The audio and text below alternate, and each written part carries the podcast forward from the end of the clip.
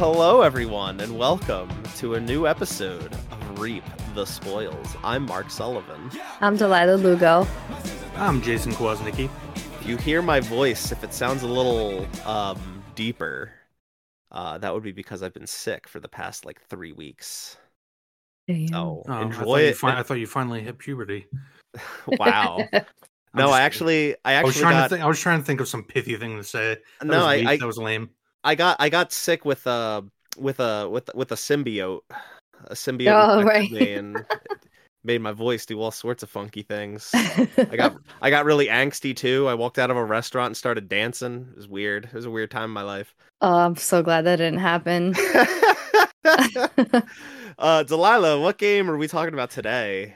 Spider-Man 2. Yeah, despite the Spider-Man, the Sam Raimi Spider-Man 3 joke I just made, we're talking about Marvel Spider-Man 2, the Insomniac Games developed video game. Where there was no Um, dancing. No dancing, no dancing whatsoever. At least not that I saw.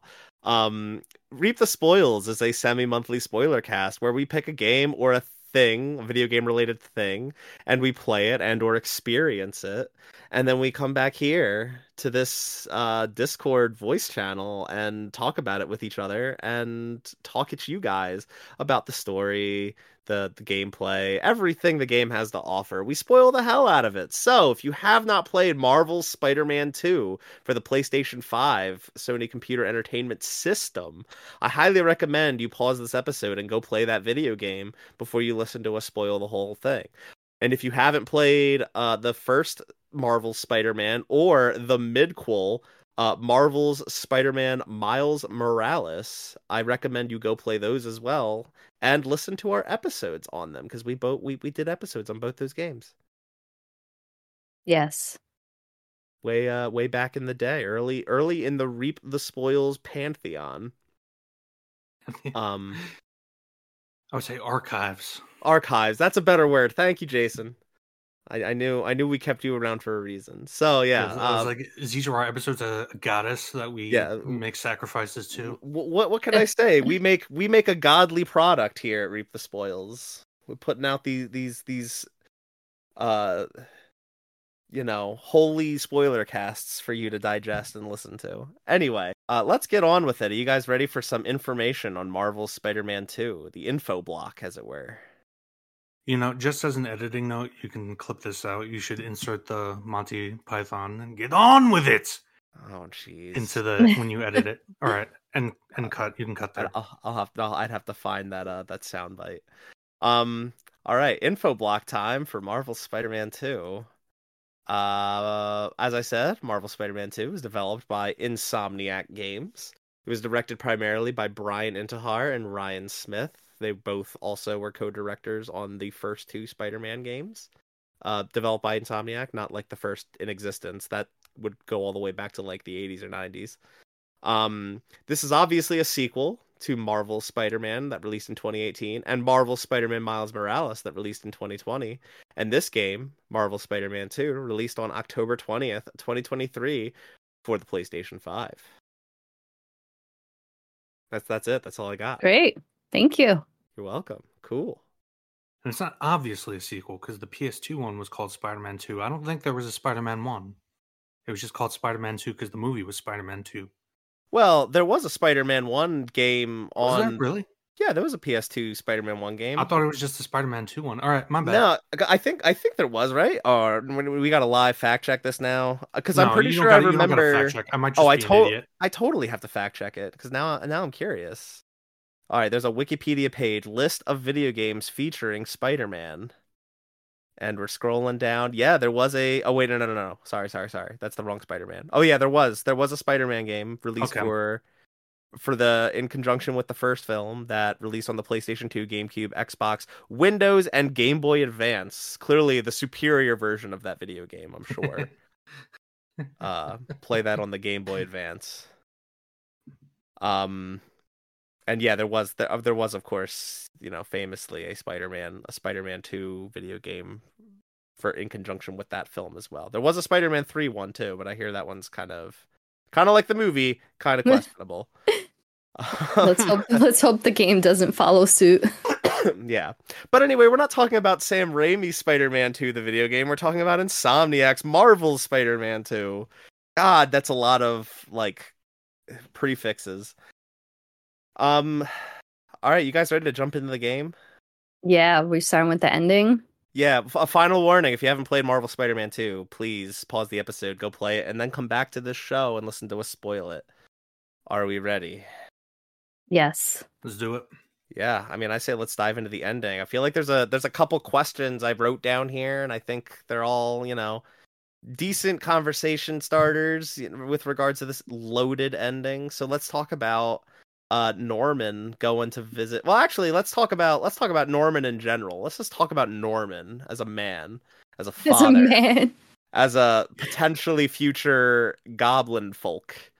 Um, he's Yes. totally he. This is totally teasing for Green Goblin. Yeah, he said G serum. Yeah. It took me when he said that, it like it took me a minute to realize what he was talking about. Yeah. I thought it was like a Resident Evil virus or something. And it does sound like a Resident Evil virus. yeah. Um, yeah, I mean, yeah, we got that. obviously, obviously, if they didn't, they decided not to go with him, you know, off the bat. So obviously, they're building to it. Yeah. And you know they, they they teased it uh in the first game too, in the the section where you're at uh when you're in his lab in his apartment building, uh you can find pumpkin bomb prototype pumpkin bombs like sitting Mhm. on his desk or whatever. Yeah. Um, it kind of made me think that that kind of made me think that he had already been Green Goblin at some point, and clearly that's not the case. This is all building toward him becoming Green Goblin. Yeah. Um, Yeah, honestly, I wish they didn't spoil right at the beginning of the game that that's not what was going on with Harry. So do you that mean? the symbiote, because they spoil right in the beginning of the game that the symbiote is what you know he's using to well, kill Harry. I to wish, be fair, they, I they've wish been they, te- they had left it a mystery. to be fair, they'd been teasing that since the, the, first end game. credit scene. Yeah. Yeah, no, I know, I know, I know. Yeah. I still, it still would have been cool to have that mystery, Okay, but okay. it is what it is. Yeah. But Yeah. I mean, besides like the G serum statement, him wearing like a green shirt almost throughout the whole game was kind of indicative of that. I love how they play with the shirt, like the real life casual shirt colors in relation to whether someone has a symbiote or not and things like that. Yeah, they do that with Peter. He's got like a black, evil-looking turtleneck. It's uh, like when he's when he's at peak angry Pete. Yeah. Um, yeah, that's a that's a good observation. I don't think I put together the the green the green sweater or anything. Yeah. So yeah, and and like he's also uh, Norman's also teasing that the G serum, w- like the whole the whole point of the G serum is that it's an alternative cure for Harry's sickness versus the symbiote. Um, Right. Now I'm I'm a little hazy on the like the details with Hobgoblin. I don't think Hobgoblin and Green Goblin are related in any way, but this being a different, you know, universe, this being a different continuity, Yeah, Could they've be teasing made for, a lot uh, of drastic changes to typical canon? So Well, I mean that's kind of Marvel's whole Yeah. shtick, right? You know, having a multiverse it allows them to have different different universes to then play with different plot elements and not Well, affect like a, any I singular think this is kind of. I think technically, right now, I might be wrong about this. This is kind of not even Marvel's. It's Insomniac's Spider. well, that's why they have it. Marvel uh, like has a designated Earth number for this Oh, for, okay. for this I, universe. I didn't know that. Did- Like, I, I Um, haven't read. Yeah. I haven't read Marvel comics in like over a decade now. Well, so they I know they've they've done a lot of like multiverse, multiple. They've added a lot of Earths since I've stopped reading. Yeah, and like uh, yeah, Insomniac does have its own. So Mhm. uh, I, I, I, for, I, like I said, I, I know I could, I could look up the number real quick, but, um, So there's a side mission that we'll we'll talk about later that reveals a character that's actually connected to the Spider Verse movies. yeah, yeah, Also has like the multiverse thing going on. It's all very confusing. yeah. I wish they wouldn't. And there's there's other like Marvel stuff in here uh, that I wish wasn't, but we'll get to that. yeah, Uh, they're, they're basically connecting all of them, which is kind of cool. Yeah. To be so to to be clear, this is this is Earth ten forty eight. That's that's Insomniac's the PlayStation Spider Verse Gotcha. is Earth ten forty eight. So that's that's where all these games take place in. Um, and that's you know that's what enables them to change things up. So that all being said, do we think we're gonna get a, a Harry and Norman Gobbo team up in the next game, or do you Yeah. think the G serum? Oh shit, Delaila's is immediate yes. Well, uh, I mean, I think the main focus is going to be Green Goblin. I think he's going to be the main villain of Spider-Man 3 just because he's like so important in all of the universes, right? As a villain, much like uh, Venom and Doc Ock, right? Um, but I I do think that he's going to try and do something when it comes to like reviving Harry, which, you know, he Harry can't be Green Goblin. He was already Venom. That would give him too much too much power, right? Um, so so they, Yeah, I they don't- would have to try and do something to keep Harry. I, I actually don't think Harry is going to be Green Goblin. I mean, I, I've they're obviously going to be using the G serum on him, but I think ultimately it will be Norman who is the Oh yeah, the I- Green Goblin. no no arguments here about Norman being Green Goblin. I'm just wondering if you think Harry will also be a goblin of some sort. Whether I they think they'll decide probably try to try. fit in a redemption arc for him in three. I would, Okay. I would think that would be like an obvious thing.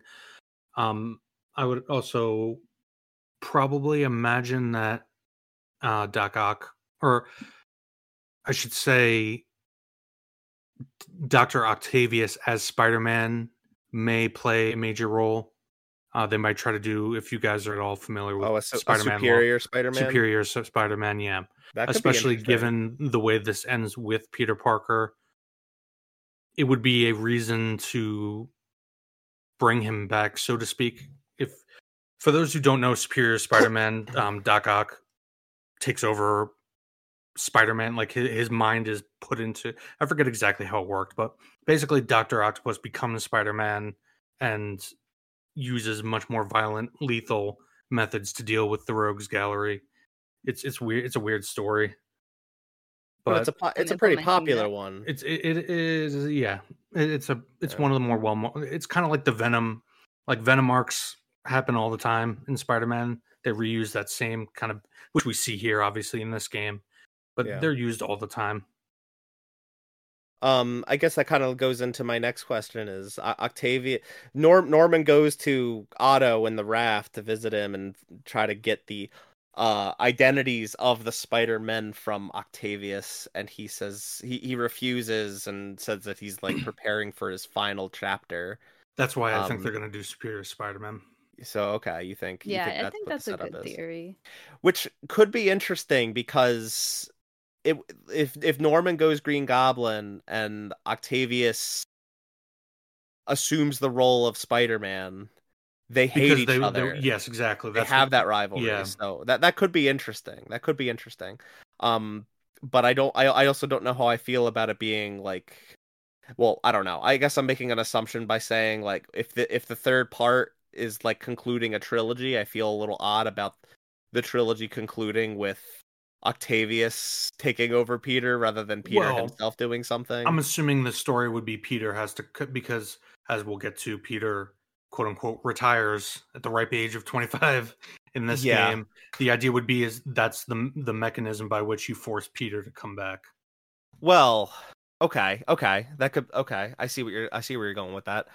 Um, It's gonna be a I'll- lot in one game. Well, Yeah. I mean, as we'll get to in this game, this this game is a lot in one game. yeah, I- and and you know the first one was like it was like that too. I mean, we had the, the and we'll talk about. I kind of do want to talk about the three act structure at some point where we talk about the kind of the the structure of this game versus the first one. Um, but like the the first game fit in a lot of villains and fit in a lot of like kind of uh of traditional Spider-Man story arcs all, it pretty in, in a pretty small package, you know, comparatively considering the breadth of what it tries to fit in. This game does that too. I don't know that it's as clean as the first game was. Um Nope.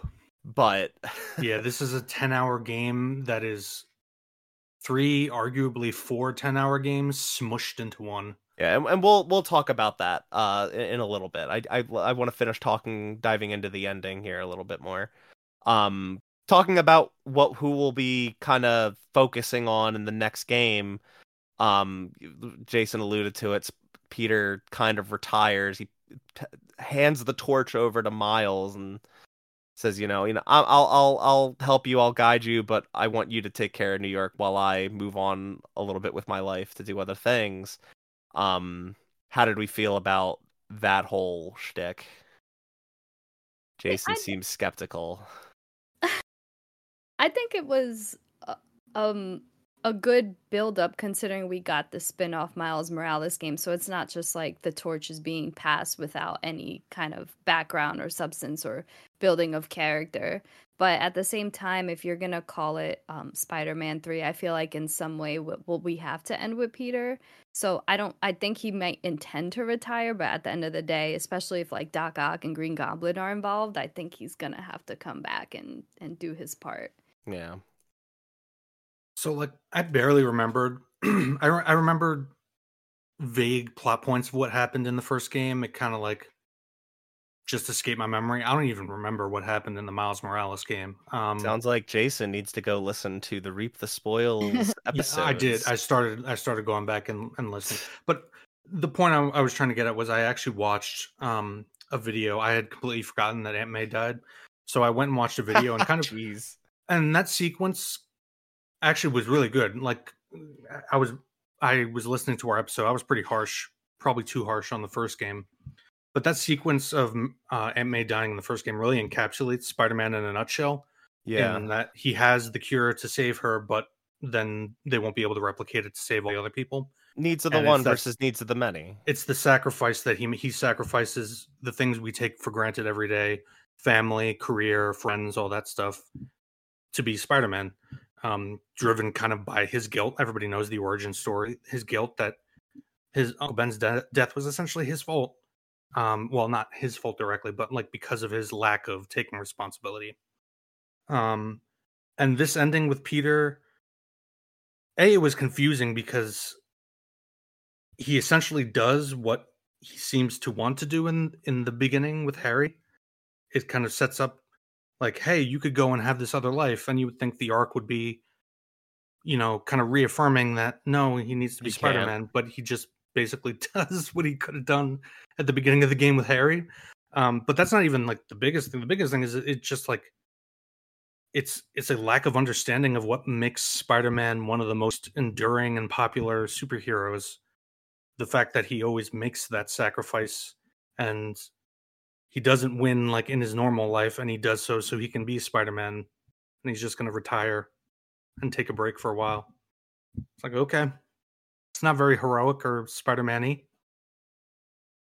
I mean, it, it's a fair point. I um, it. He's been and it's just, it's just for... weird because as i alluded to or as i just said like in the first game that one scene with aunt may dying like perfectly encapsulates what spider-man is right, whereas like this game this ending seems to not get it at all it kind of it kind of goes on the flip side, right? Like, well, he's I I don't know. I think it's still somewhat the same, like in just kind of a roundabout way. Like he made that sacrifice in the first game to let Aunt May die so that he could save how many more people? You know, countless more people. Um, and in a way that was honoring her because she that's what she would have wanted him to do, right? She wouldn't have wanted him to to cure her so that she so that everyone else couldn't be, but she could live. Um, and th- this game kind of ends with him honoring Harry and the promise that he made to him. What the the, the, the starting back up the uh, the Emily May Foundation, also in a way honoring Aunt May uh, as well by extension. That's the whole point of the, the, the name of the of the foundation, um, and also honoring Mary Jane and giving them a chance to have more of a life together because he's had to make the sacrifice shirking her for so long and putting her in countless danger or uh, endless danger uh, several of which hap- several of which moments happen in this game. So it's like I, I see what you're saying but at the same time it's it's he it's not like he could have really made that sacrifice before or couldn't have made that couldn't have not made that sacrifice before. Do you see what i'm saying? Because he was the only spider-man. Now he knows there's miles out there. Miles can handle especially with Kraven now gone miles can handle things on his own. If he has to dip back in the options there but if he has the chance to have a life of his own he's to take it and i don't necessarily think that that's it's not like a selfish it's not entirely selfish thing is essentially what i'm trying to say it's like he's still yeah. trying to honor other people in his life that he care loves and cares about I under, I understand what you're getting at, and yeah, that like that makes sense from that perspective. But uh, like again, the the perfect pi- Spider-Man, the most popular Spider-Man stories is he he sacrifices, you know, uh, not Oh. honor. I'm trying to figure out how to phrase this. In in my mind, the ending to Sam Raimi's Spider-Man Two is perfect, precisely because uh, you know Mary Jane says to him, "Go get him, Tiger." After she, you know, professes her love for him, and he jumps off to go be Spider Man because they understand they're never going to have that perfect relationship at home, but they fill the gaps for each other, especially now that she knows that he's Spider Man, and you know he can have that one thing in his life, which is what Mary Jane always was in the comics. Again, we'll get to Mary Jane. Mary Jane is not Mary Jane in these games. Um, it- Oh, it's a completely jeez. different character.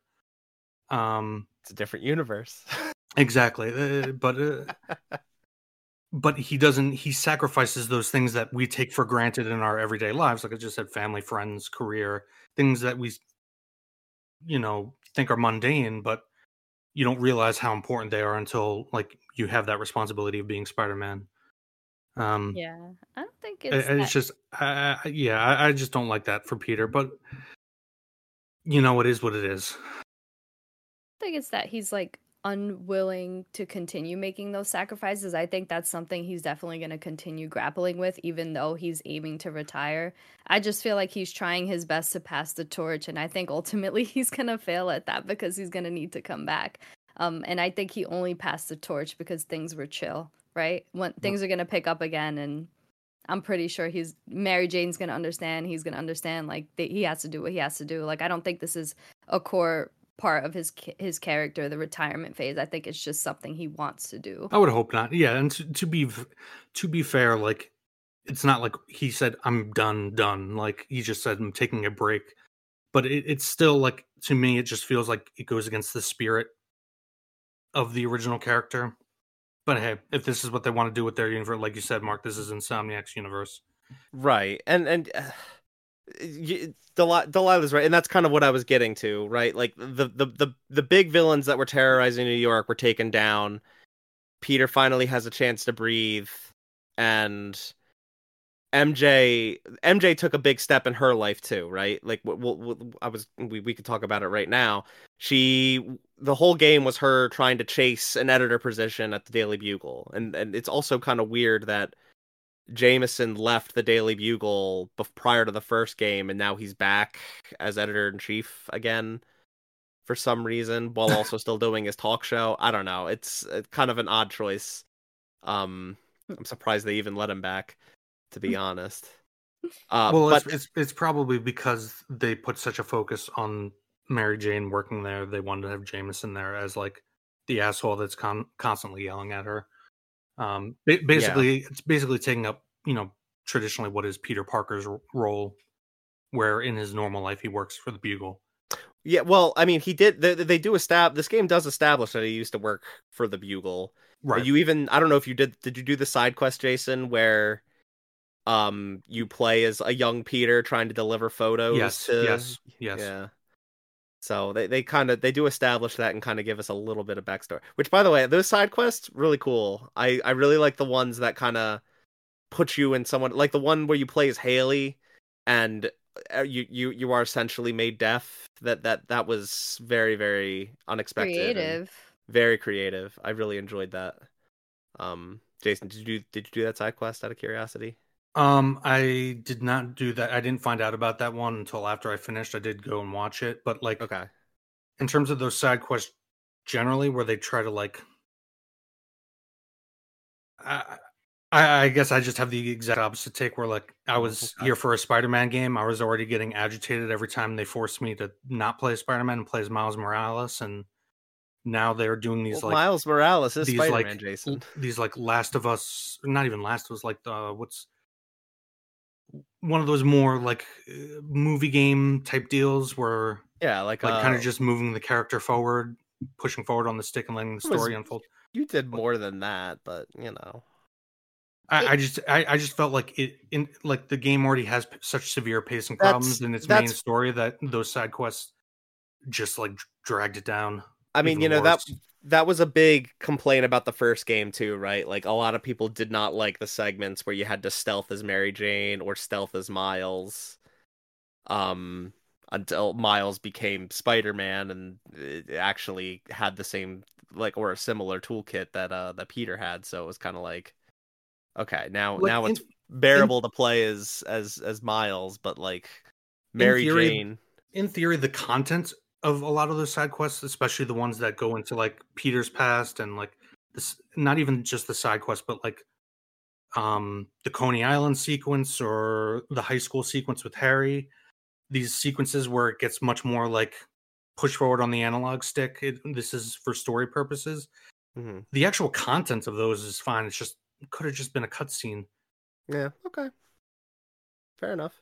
I feel like Um, it, it, drags That's out like a long. very like Sony thing to do, like create this like. And, and to be fair, Coney Island looked really cool, so I didn't, I didn't, I loved it actually. Yeah. Um, but like having that moment where you like interact with like different things in the environment, and then it creates like conversation points with characters is a very Sony thing to do. They did I- it at, in like Uncharted, and I think The Last of Us as well. I will say, like, Insomniac is the studio that I feel, um, what's the word I'm looking for? They kind of almost are apprehensive to go the route that all Sony first party studios go in that route that Delaila's describing because you're And totally right. them to, I don't want them to either. it that's what makes them unique is how much how much uh, i don't want to say more gameplay but it is It's it, it fun. tends Their to be more gameplay more focused fun, less cinematic for the most part. yeah Yeah, like like the the Spider-Man games, even the Ratchet and Clank games that they put out. Uh, you know, I I and I, I don't think any of them are perfect, uh, especially not Ratchet. I have a lot of qualms with Ratchet post PS2, but at, at least they they try to make sure that the the, the con- if the controller's in your hands, you are engaged and and not forced to do a lot of slow walking and talking right? Walking and talking in video games is happens in a lot of uh, sony first party games and it just it rips control away from you and forces you into a really slow segment that you might not really want to do. And it's not like spider-man doesn't do that but it does it a little better and keeps you engaged a little more than the usual walkie-talkie section.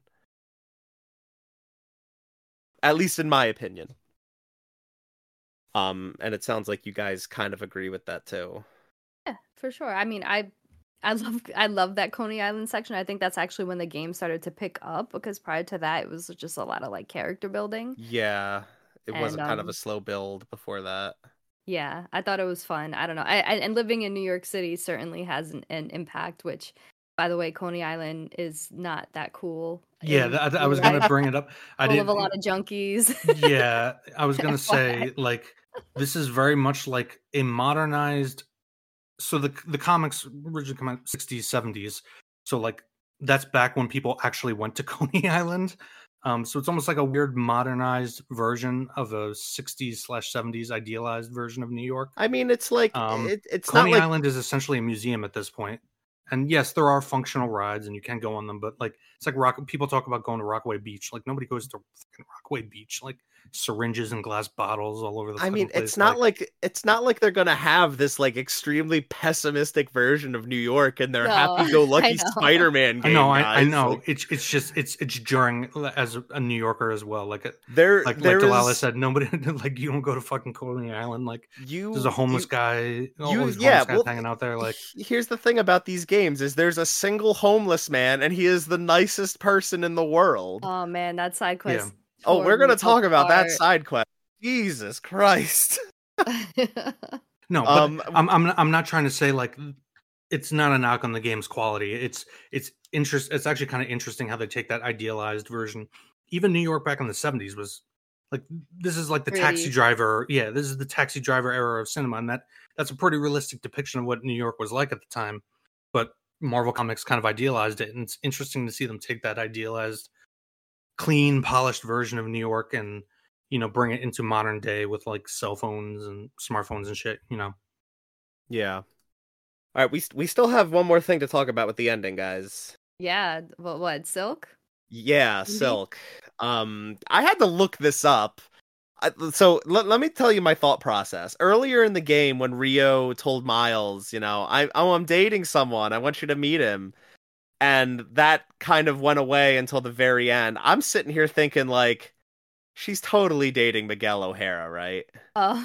Like this is M- Miguel O'Hara is gonna come through that door at the end of the game. It's gonna be Miguel O'Hara. They're setting up for a they're setting up for a a Spider-Man 2099 multiverse thing for the next game. And just not here. yeah, well, I mean, kinda, yeah, and we'll talk about that. But like, Yeah. He introduces himself as Arthur Moon. This is my daughter Cindy, and I'm like, who? And I, the first thing I Google is Arthur Moon. I find nothing, and then I Google Cindy Moon. It's like, oh, this is another Spider person. Okay, cool. Yeah. Um, I know nothing about her. yeah, I mean, Look, at least it's not Gwen. All right, they could have gone Hey, that direction. I- It I don't want- very. I don't want either the of them thing. because I don't want either of them because that means in the next game we're gonna get three stuffed characters in to play as. I'm Well- I'm hoping that they give us a standalone for Cindy to just give us some See, time with her, like they did with Miles. I have a different theory about a standalone game that I'm going to share with you guys in a little bit. But um yeah, a, a silk a silk standalone game could be interesting, an interesting way to kind of actually introduce this character and not have to spend like a whole uh, like story act in the next major game, the next like numbered game to to establish who she is. Um but it it it, it is interesting like I really think it would have landed. This reveal would have landed better if it was Gwen Stacy, Yeah, it would um, have. because I just More people care about Gwen Stacy than so. it's not being- even just that more blunt. people. It's not even that more people care about Gwen Stacy. It's just more people know Gwen Stacy. Like the, well, that's my that's my point. Is that uh, Silk is a relatively recent character, and Gwen Stacy is a classic staple. well. There's more be- history. There's more people just have more of an estimate. To be fair, Miles is also a relatively recent character, and people do Yes, love and Miles. Uh, some people i mean People you have love to you have to keep Jason. in mind you have to no you have to keep in mind like there's a reason that Mo- the miles morales game sold half as well as the spider-man game did. Like i like i don't care about miles to be frank. That's why i didn't want to i didn't care to play the game with him and i every time the game this game forced me to play as him it's kind of like whatever just let me play as peter parker again Insomniac and certainly the Into the Spider Verse movies have definitely like propelled Miles to be a beloved character, especially among like the younger younger generation. One hundred percent. I mean, it's not even not even just the younger gener- generation. Like well that's the Bi- thing is that is that bi like BIPOC groups and stuff. Like uh, he he is he is their Spider Man, and that that that that's you know a big that's a big um like plot point kind of story point of Miles Morales, the the the, the midquel game. Um, that Harlem views him as as their Spider Man because he stands up for them, a, a a community that doesn't really get a lot of protection. That was like the Right. whole the whole point of that. a, a good comparison might be like younger Star Wars fans who uh, idolize the prequels, if you get what I'm saying, Mm. versus like most people born before 90s Hey, who, but but to be who know fair, that they're shit. Jason, but no, no, no, no, no. The, first of all, the prequels are not shit, but also you got to admit the prequels look pretty damn good com- uh, sitting next to the sequels. yes, they do. No, no, I, I I'll say that, but that doesn't mean that doesn't make them good movies.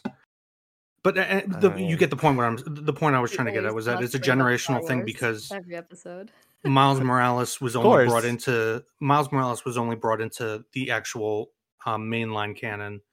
Like originally, he was an Ultimates alternate universe character back um, in the late '90s, early 2000s, but he was only brought into the actual Spider-Man canon uh, relatively recently, when a lot of like hardcore Spider-Man fans had already stopped reading for a variety of reasons. So yes, it, there is a generational divide there, and obviously with the Into the Spider-Verse movies, like a lot of younger viewers watch that and and you're right Delaila for a lot of younger viewers like he is their spider-man but like for people who are more classically minded on the character like it's it's it's a bit confusing Well, I, I would just chalk the confusing part up to comic books, Marvel comic books in Well, general. that too. There's Yeah. there's there's a there's kind of a lot of convolution going on. Yeah, that and- makes it very difficult. Like even I, I after playing this game, I was even just like marginally curious about like maybe reading Spider-Man comics.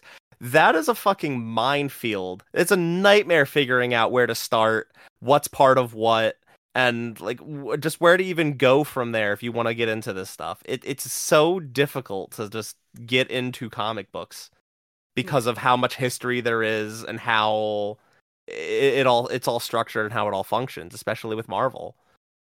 Yeah, and That's And a whole other can of worms, though. well, it, it does tie into this game because it is confirmed in this game that the Avengers and Doctor Strange are both a thing at play in this. well, that's also game. that is true. which really fucks with a lot of what, like, in terms of Ludo, not Ludo. I don't even know. It's not ludonarrative dissonance. We'll get to that when we get to that. What you're talking about the fact that there's a world-ending threat Yes, going and- around New York and the Avengers and you're Avengers just literally like you're "Ah, literally swinging spider past the, the got it." Avengers Tower as an alien invasion is happening.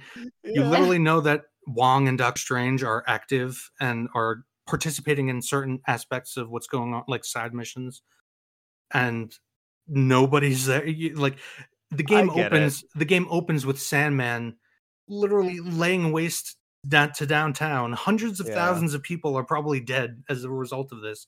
Mm. Keep in mind, like Spider-Man has, for the most part, his popularity did kind of interject him into you know bigger things but he's just at at the heart he's a street level hero so you got to be careful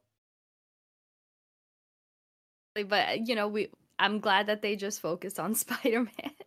yeah, I don't really want a game that's like but that's what i'm saying is that the story pushes it to a point where it's like way past street level Yeah, I get it. I I I, I get it. I but there like I mean th- th- there's the there's the obvious answer which is probably due to licensing purposes they can't get all Yes. those other Marvel no no heroes. no obviously we know why they can't do that I'm but you're saying- right. You're right in that it's very questionable that like the Avengers in no capacity show up to help out when this world-ending threat is uh, is barreling through New York City. Several world-ending threats are barreling through New York City. Um, I get it. I understand where where where you're coming from with that. Um, but back to Silk. Oh yeah. i mean Yeah. there's, there's there's not much to say like uh, we have to s- yeah, see the, what the, this the- ar- the- incarnation of silk is the point yeah. I was the point I was trying to allude to before um was was that the like the first game ended with that reveal of the symbiote being the thing that's in the tank with Harry. And like that we all know what that is. We all know what the symbiote is. We all know what Venom is. So that was like a huge tease that we could all get on board with being hyped about. This one kind of fell flat and it's not that I think they should have gone for the popular character over for the less popular character. Um, but at the same time, I don't know how how many people know who Silk is. Oh It- yeah, a lot of people were like, "Who? What? Huh?" yeah. This was Um, this was definitely this this reveal definitely fell flat compared to uh the first game's reveal. I think that it's because the side quest really made some really cool reveals of what might be in Spider-Man 3 and in that way I, I enjoyed it more because I felt like I was really rewarded for doing these side quests versus like most games or even previous Spider-Man games where not many of the side quests had such cool information and reveals about the world and and what's to come. Yeah, and I do I do want to talk at length about a lot of the side quests. Um, but le- I, I- let's let's go into some major characters first. Um, in general, I mean, we talked a bit about Peter, but the w- one thing that I kind of the one comment I have about Peter throughout this game is when he gets the symbiote, when he gets the black suit, I feel like his change from being like normal and just realizing the amount of power and energy that he has and then this the shift to being just very angry and angsty happens very quickly Yes. very like there's no there's no build up to that. There's no like gradual angst that comes out of him. It's just one mission he is totally cool and fine and then the next one he is uh pissy. So I have a few things to say about that. One, okay. there was ludonarrative dissonance is the word Jason just used because if you do side quests after you get the symbiote, his tone of voice goes back to old Peter for certain side quests, and it kind of it Yeah. takes you away from like the immersion of him being taken over by this thing.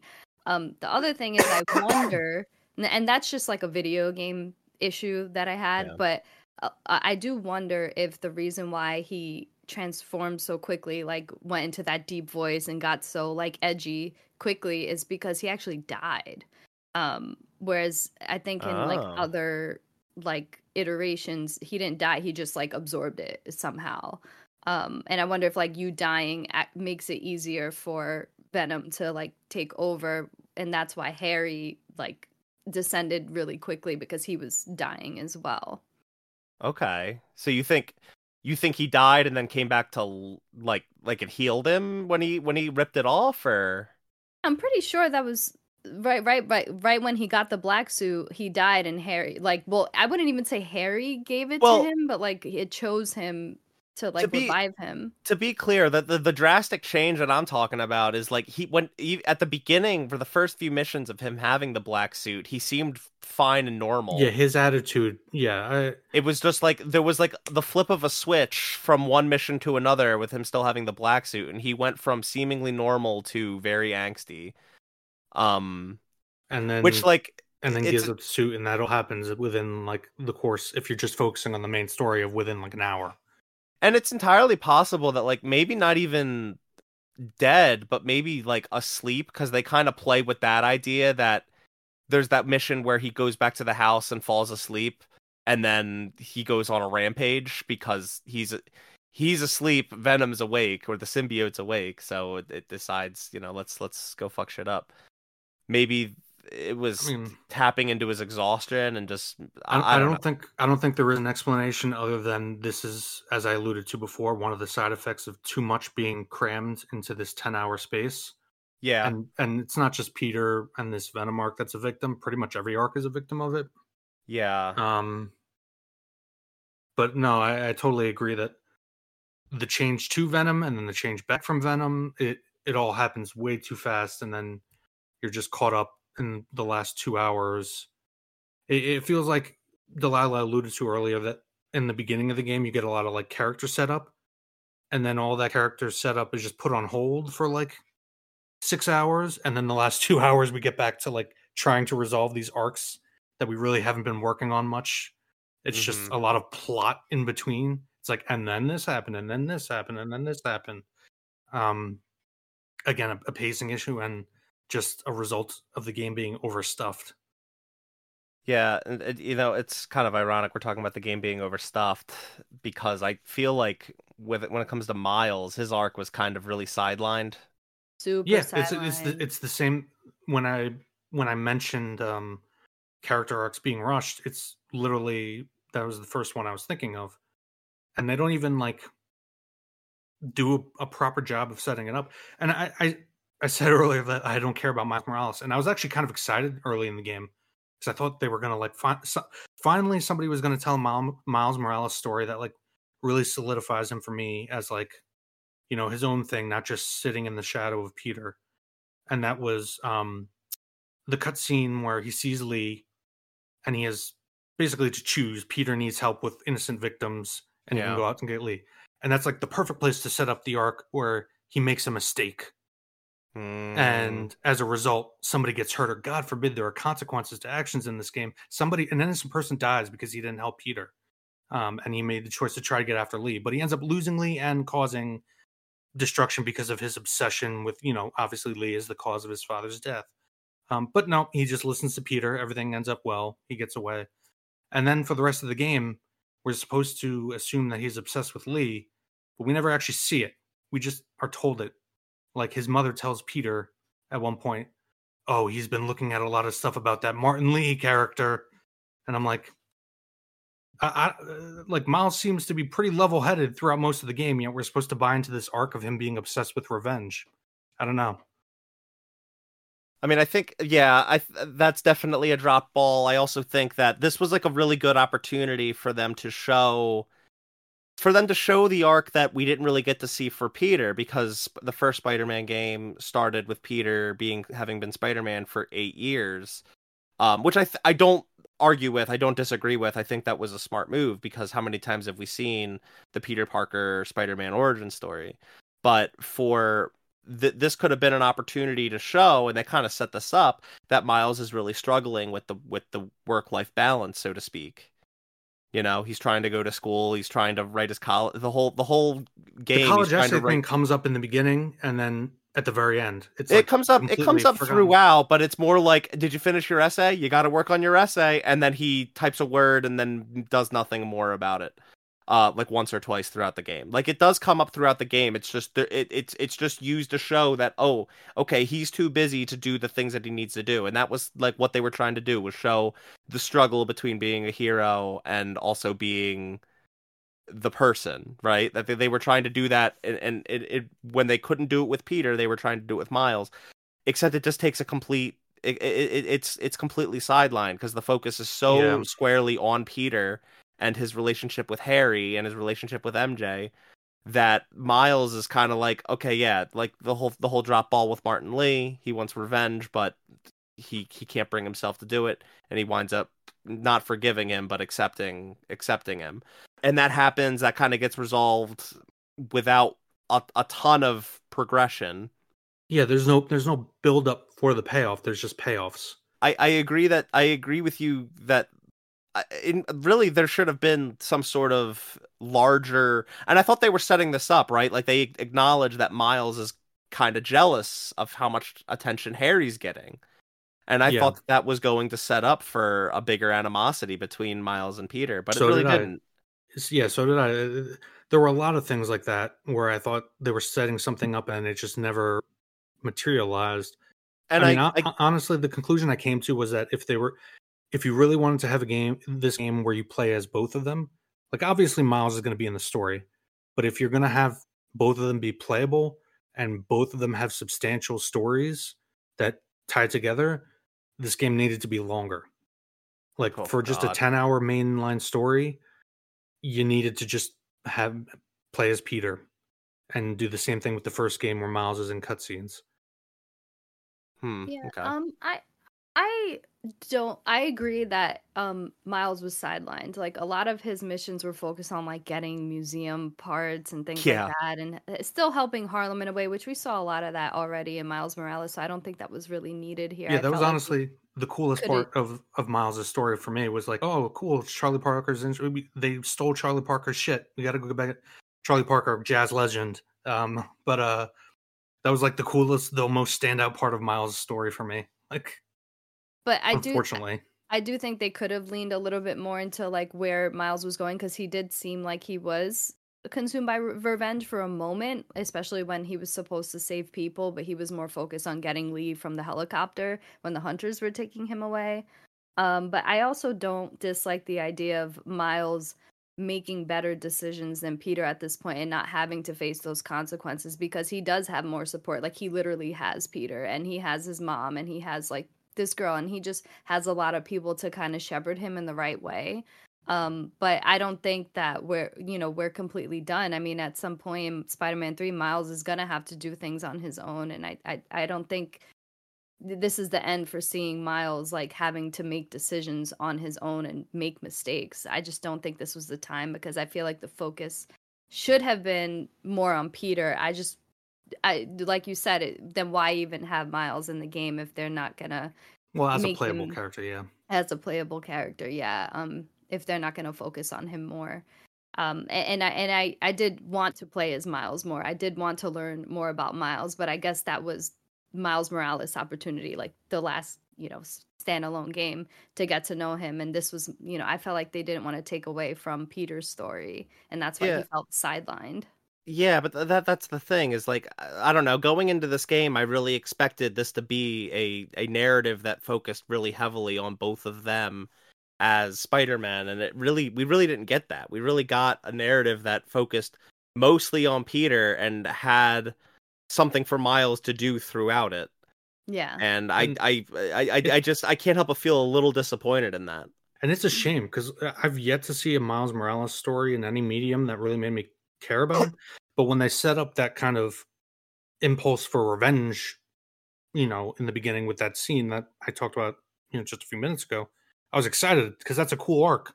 I would I would have really liked that if he actually like started going rogue or disobeying Peter or did things that you know had consequences, but they just never. Yeah, but to Delaila's point, like I, I, he's not he he not he's not really that kind of character, right? He's not really that. He doesn't really have like those questionable morals like that. Where like I do like But the angle of the point. That's the point. Is by the end of the game he overcomes it. It's an arc. Yeah. No, that's fair. That's fair. I do like the idea of. I, I really like the idea of him making the wrong decision and it causing someone to die. I like the. I like the decision of him making, It gives him or the the idea of him making of him making a mistake, and he has to grow from that. He has to learn from that. Yeah, it gives um, him a flaw. It just makes him more interesting. Yeah. That, that's really all I was looking for. But No, no, no. Yeah, I get that. as And, it you know, stands for most of the game, he's like the one that comes in and saves Peter all the time. And it's and it's like, yeah, at the end of the game when Peter says, Why do why does the city need Spider Man when they have you? It's like the way it's portrayed, yeah, apparently Miles Morales doesn't have any character flaws. He's perfectly uh, with the exception that apparently his I, I never knew this about Miles Morales until this game and I I paused the game and started laughing hysterically what? when I realized that his father's name is Jefferson Davis. Um, If you figured that out in the first game, I well, I, I like I said, I barely remember the first game, oh, okay. but like I never knew that Miles Morales, and I had to look this up that his father is canonically in the comics Jefferson Davis yeah. oh wh- my why is that? God. Why is that so funny?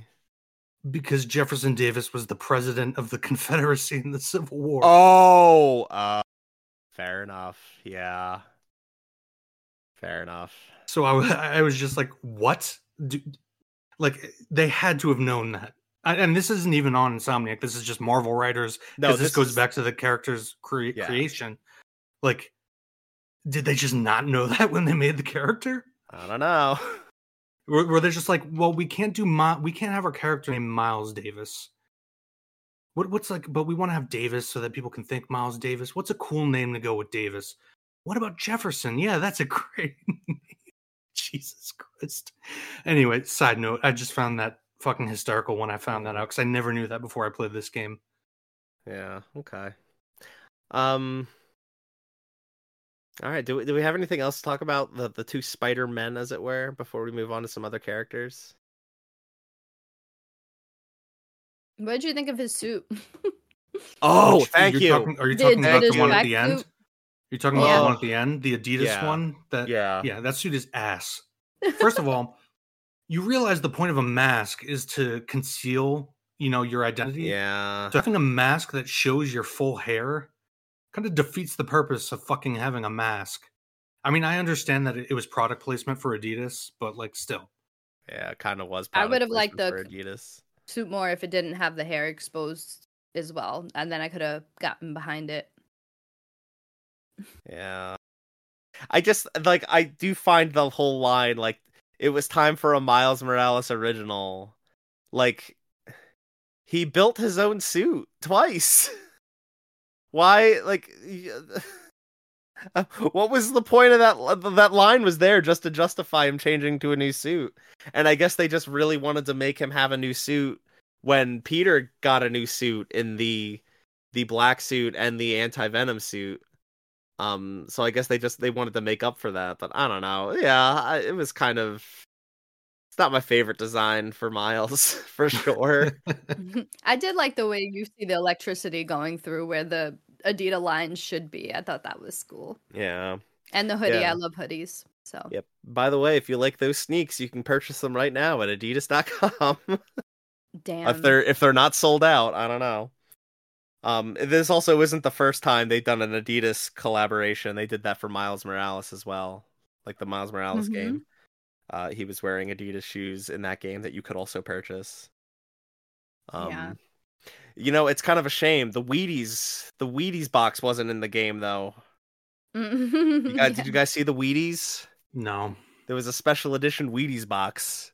it, it was too expensive. Yeah, I, Fifty dollars for cereal. Get out of here. I'm, I'm a sucker. I bought it. Oh my god, you're crazy. I bought the stupid cereal. Damn. Um, but anyway, Uh, we we talked a bit about MJ. Um, I think playing as her was a little more tolerable in this one because they actually gave her like a weapon. Yeah. Um, so you like you could get a little more creative with your with your stealthing as her, but at the same time, it's like, yeah, I don't know, I don't really want to play as MJ as much Hon- as I honestly, play as the other two. I felt like giving her the weapon and then just the little line, "Oh, I've been training with Sable," and then she can one shot every enemy and not even have to sneak. You can just run. Enemies can look directly at you and nothing happens. Oh, Um, I, I I found it harder than that. Like you had you did have to be like a little strategic. I think. Again, it like just listening to that interview of the director talking about how they decided to just double down because people didn't like it. Like there was no reason for these Mary Jane sections to be in the game. Yeah. Honestly, Yeah, use that time to actually develop Miles and Peter. Yeah, Her gun other characters. completely one-shotted the symbiotes, and I was like, "How?" I'd like literally have to alright. punch them for hours. because he because he added Yes. a sonic uh a sonic adjust a, attachment to it. Yes, yeah, but even Spider-Man, his like Spider-Man sonic canonically, can't. yeah, Spider-Man canonically can punch a man's head off. He has to withhold his strength to not kill the criminals he's hunting down, and yet you have to engage in like three or four five hit combos to take down these things. Even when you, even when you become anti venom, yet she Yeah, can like we'll- one we'll- shot these things. We'll talk about yeah, we'll talk about the combat later for sure. Um, Look, but I don't know, man. Like she's got like speakers in her stun gun now. I, that that that works to kill the symbiotes. I'm being facetious, by the way. I'm not. yes, I know. I'm not. I'm not actually sitting here trying to justify it. It's hard to justify when I have a fully upgraded Miles and Peter, and she's still taking them out much easier. Yeah. Um, look, I don't mind MJ being like a different MJ from the comics or a different MJ from the MCU. Yeah, That- neither do I. totally Fine. I Mhm. just feel like, especially when you're about to do the point of no return and she's the first character you play with, Right. it just brought me down rather than up. Um, and I like that she had a bigger role in this, sure, no doubt, but I I don't feel like she needed to be a playable character unless they're trying to build her to be a playable character in the future, which would be a whole other conversation. it's just it's just weird because in in the comics mary jane is an extremely successful model who becomes an extremely successful actress who then becomes an extremely successful executive businesswoman who essentially bankrolls peter parker. She's I don't, I don't know what the term would be, baby mom or whatever. Like she she makes all the money so that he can go be spider-man and doesn't have to sugar worry about a job. She's like and they talk about making her Thank you, playable to make her you know more have her more um what's the word? Have her have more agency. But she has a shit ton of agency in the comics. She's just not involved in fucking superhero shit. She's like fuck and the whole point of her character in the comics is that while she's outwardly very confident she has a lot of demons in her closet because of her upbringing and peter fills that gap and they fill each other's gaps you know good relationship it's why it's the most long-standing one Yeah. in this one she's basically doing what peter would normally be doing struggling with a job which again take that out and put in more stuff with peter and miles to f- develop them Well, I think they, yeah, I, I mean, I, they wanted to go for a different MJ, and I guess they did kind of want to backfill like Peter's. she's basically kind of Lois Lane here like it's it's weird I mean, you heard it here first. Spider-Man Two is the best Superman game we've ever gotten. yeah, yeah, with that wingsuit. true superman 64 i'm a diehard supporter It's not, yeah. There's not much competition to be fair, but you know, yeah. I, I don't know. I didn't have as many problems with MJ as a character, um, but playing as her, I, I could take her leave. I, I, Yeah. It was an improvement from the first game, but yeah, it's it definitely slows down the pace for sure. Her becoming Scream was super unexpected, though. Yeah, that was unexpected. I also didn't know that Scream was a thing. I had no idea what I that confused was. Scream with Shriek when I was doing this playthrough.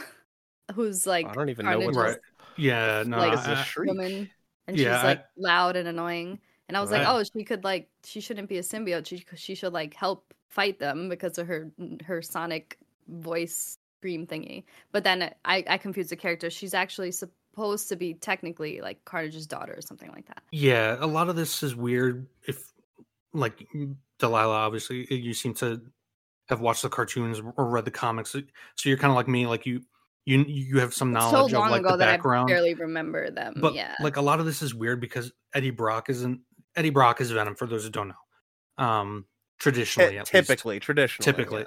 So there's a whole and Venom has his own comic sub universe within the Spider-Man universe. So a lot of that stuff is like characters that are traditionally tied to the Venom stories that they're now kind of integrating into a Spider-Man story with Harry as Venom. And so that's uh, uh, there's a lot of like confusing bits. yeah. Sorry. Okay. But yeah, that was surprising.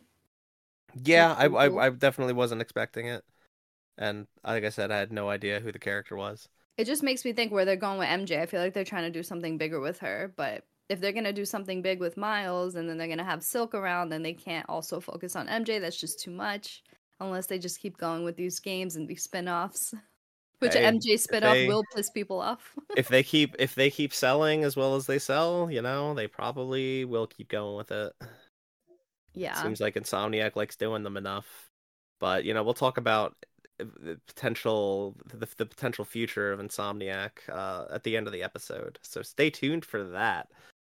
Um, well, let's talk about a little bit about Harry, a little bit more about Harry. Um, because th- this whole heal the world thing I felt was kind of like a flimsy plot device. Um, they talk about like how Peter and his project in school was this whole th- th- like his mom named it heal the world, but we never really find out what that project was. And it seems like that was just kind of like a like what a way to cure world hunger or cancer or something. Like they never really ex- like explain what does this whole heal the world project mean?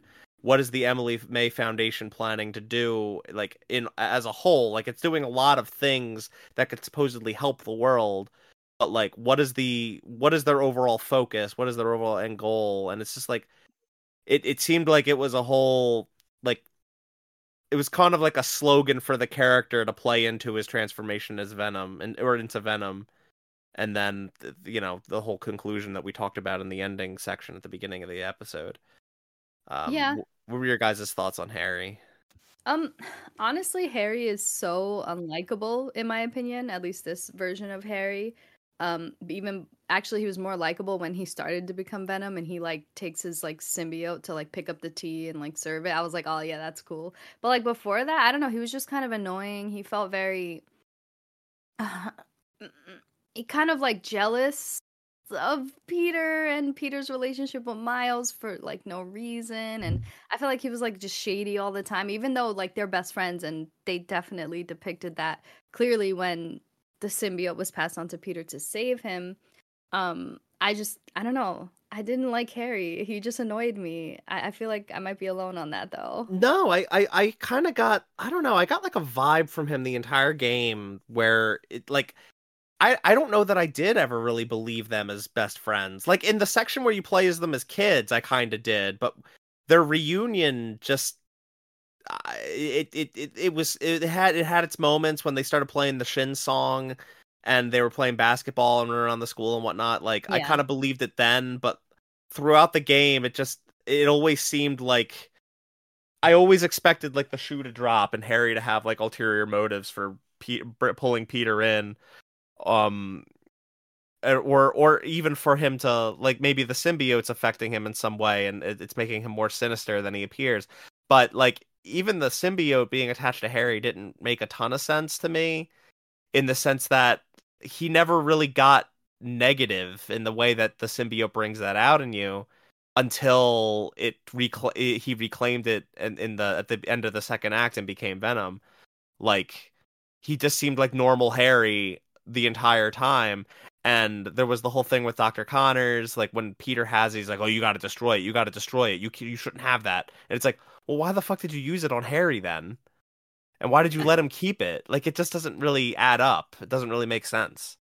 Yeah, and also Harry just like peer pressuring Peter to work for the A- A- Annie Annie May. Oh my god! Peter, you know you want to save the bees. You know you want to do it. In that You know you want to charge some bicycles. like, "Oh, do it for my dead mom and your dead aunt." Like, I mean, come on. I I personally I thought that segment was also pretty cool because it was like it was like look, you can finally you can finally have the funding, you can finally do good for the world that you know, unbeknownst to Harry, doesn't involve being Spider-Man, and you don't have to scrounge and suffer for anything. Like we I will take care of you. The Oz Oscorp, I guess, would take care of him, but like not Oscorp directly, so he feels a little better about it. It's like it's like that subsidiary of Nestle that's like, you know, doing good things, but they're still owned by Nestle. Right. yeah, again, it's again, it's um it's just another victim of not enough time and they got to rush and put in Harry has some really awkward dialogue, especially in the Coney Island scene like subtext message to Insomniac well, writers. To, like he, to be fair, he was third wheeling the whole time. You'd No, be know, awkward too if you were third No, no, wheeling. Third wheeling with no, no. someone who I, I, I don't I don't mean awkward like that. I mean thing. awkward like he literally says he literally says to Peter, "This is the best night of my life." And then as they get off the ride, do you guys realize in another universe I wouldn't be here? I would be like dead. It's like yes, we get that subtext is running I through the scene. to, you to don't be need fair, to vocalize it. Jason, Jason, he's been he's been asleep in a tank for like two years. You'd be a I little know. socially awkward too if you came out of a tank, went to Coney Island with your best friend, and we're like, "Mm, having the just the best old time. I know. Just just something another thing that I laughed at for the wrong reason. But like it, honestly, the bigger issue is like you said, he kind of just switches on a dime um and becomes like super dark after having this whole like section of the game where it looks like he wants to team up with Spider-Man and be a hero too and and then suddenly he doesn't have the symbiote and like he's jealous and dying. And and I can see what they're trying to do with Harry. He's he's obviously a foil to Kraven, Yeah, um, where they're both facing death, and the, the two ways that they kind of approach it. Um, but but I agree that they didn't do a very good job of setting up the whole save save the world thing. Um, it was just like kind of another thing that needed more time. The, the story overall needed to pick like a few of these things and focus on them because you also have like a whole arc. You mentioned Dr. Connors, a whole arc about, or not arc, just running the theme. Of yeah, just like a, a couple quests. Yeah, Uh, and, and and it's also like stuck like with Tombstone into the main story of like villains who have redeemed themselves. I actually And- really liked that. I really liked that. I like, like- it as an idea. It's just there's Yeah. already so much shit going on that isn't getting. I mean, to be fair, I don't out. think I don't think a reformed to- Tombstone was was intended or needed to do much more than it did. I th- I think it it accomplished all it needed to in the, the segments that it was included with. Um, personally, I, I don't I don't know. Maybe you think it needed I mean, more. we can't focus on everyone all the time. There's so many of these characters, and not Yeah. in the game, but just in the universe. Yeah, Um, I But ju- just that- like the idea saying, of- is just pick pick a few things Yeah. because like we'll talk about Kraven. I'm sure well, we yeah, should talk about Kraven next. now. I think yeah, we'll talk about Cra- Kraven now. probably the most interesting part of the game, and Mm. he's a, he's essentially just a plot facilitator by the end of it. Y- yeah, I mean, his whole motivation was uh, his motivation was overall pretty simple. He he was dying of cancer. He wanted to he wanted to go out in glorious battle versus in sickly death. And saw, hey, this New York place, it's a bustling town full of big fucking weirdos like me. Let's go fight them. But we're not um, going to fight the Avengers or Doctor Strange. I uh I thought it was fucking crazy that he killed like every almost every villain from the first game. yeah, the I whole mean- Sinister Six. like yeah like but to do that off screen like at least have a short cutscene showing us one by one him taking them out like I, inters- I, cutscenes I for- interspersed I forget. Did we see him kill Scorpion? nope Just Scorp. Yeah, oh wait no no no hold on yes we did i, I think we Just saw him kill one of them Okay, just okay. Scorpion. but Yeah, but it, the i v- think Vulture, it's implied that, like, Electro, all of them died. Shocker. We didn't see, Yeah. no. We just saw But- like the parts in the where where he would had the hunters. Yeah, we get we go into like a base and it's just like, oh, here's a piece of so and so's suit. I guess he fucked them. up. Oh, it was it was when I think uh it was sneaking around like a camp or something. It was when Mary Jane was sneaking around. I think the camp that she saw. yes like, oh my this- god, yes yes he fucking he fucking killed Electro and Vulture and Shocker and all these other dudes. The sinister um, six yeah that Yeah, that near near in- nearly all of the Sinister Six. The only ones that he didn't kill were uh Martin Lee and uh Otto because Otto didn't escape. Um, talking about you know this continuity Sinister Six, Jason, not like the traditional Sinister Six. Right. Yeah.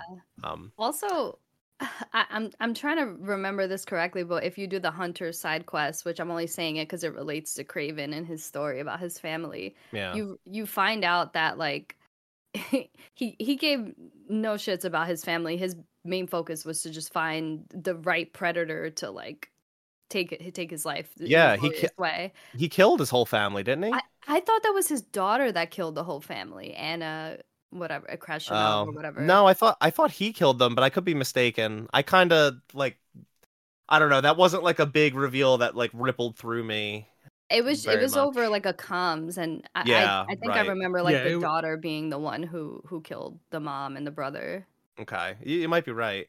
Yeah. And then did what? Did he kill this the, her too? no, I think she's daughter. just alive. Like, Oh, okay. yeah. I think I could be wrong. Correct me in the comments. I don't I don't know if this is set up for something further, but there was also the the side quest line where you chase the robot birds through their wind tunnels or whatever, and that Mhm. leads you to Chameleon's apartment.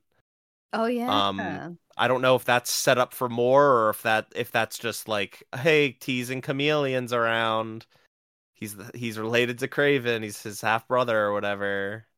yeah. um, they, might do like a Sandman thing with Chameleon in Spider-Man Three, where it's not like it's just like a thing that you experience, but it's not the focus of the story. He's not the Yeah. main villain or anything. yeah, maybe, maybe.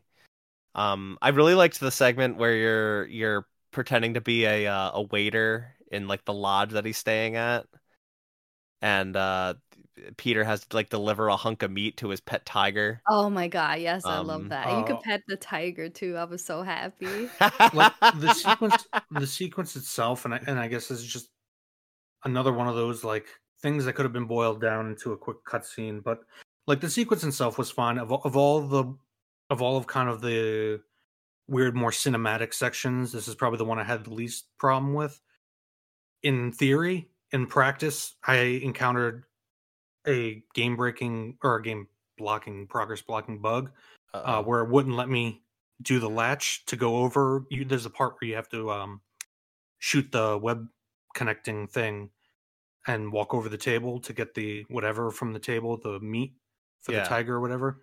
Um, and it wouldn't let me shoot the thing onto that wall. Apparently, a lot of people had this. This is like a pretty common one, and I was basically for like two hours on the, on the Oh internet God. trying to figure out if I was Oh, doing something jeez. wrong. So I eventually just had to um, load from the last checkpoint okay, but wow, I just had a simple bad fix. experience. Yeah, but Yeah. um, I, I mean, yeah, in in theory, it was a cool scene. Um, uh, but again, like Kraven is such a cool character in Marvel generally that I just felt like he was kind of wasted here because there's so much going on. yeah, I mean, he he he kind of like he he was he kind of acted like Martin Lee in the first one, where Martin Lee was kind of teased as like the big villain. You take him down about halfway through, and then the real big bad emerges. Um, except Martin Lee still kind of reemerged when the real big bad emerged in that game. Uh, Kraven dies halfway through. right? Exactly. or not halfway through, but at the end of Act Two, when when Venom when Venom is fully alive. Yeah, which Um, honestly, like, it was probably one of my favorite. Like, I I didn't have a problem necessarily with Venom just biting his head off the way he did. Honestly, Mhm. I felt like it was one of the coolest parts of the story. Mhm. Although, at the same time, but then again, you have Harry, so you got to do something with Harry. Again, too much shit Yeah. going on. It would have been more made more sense to maybe pare it down and have Kraven ultimately become Venom. It's fucking I thought strong. they might have gone that direction Yeah. because it Hey. seemed like he was playing with the symbiote a lot when you know when Peter had it. Um, and I, I thought they might have gone that direction, but I guess I guess him fighting it was more his thing than becoming it.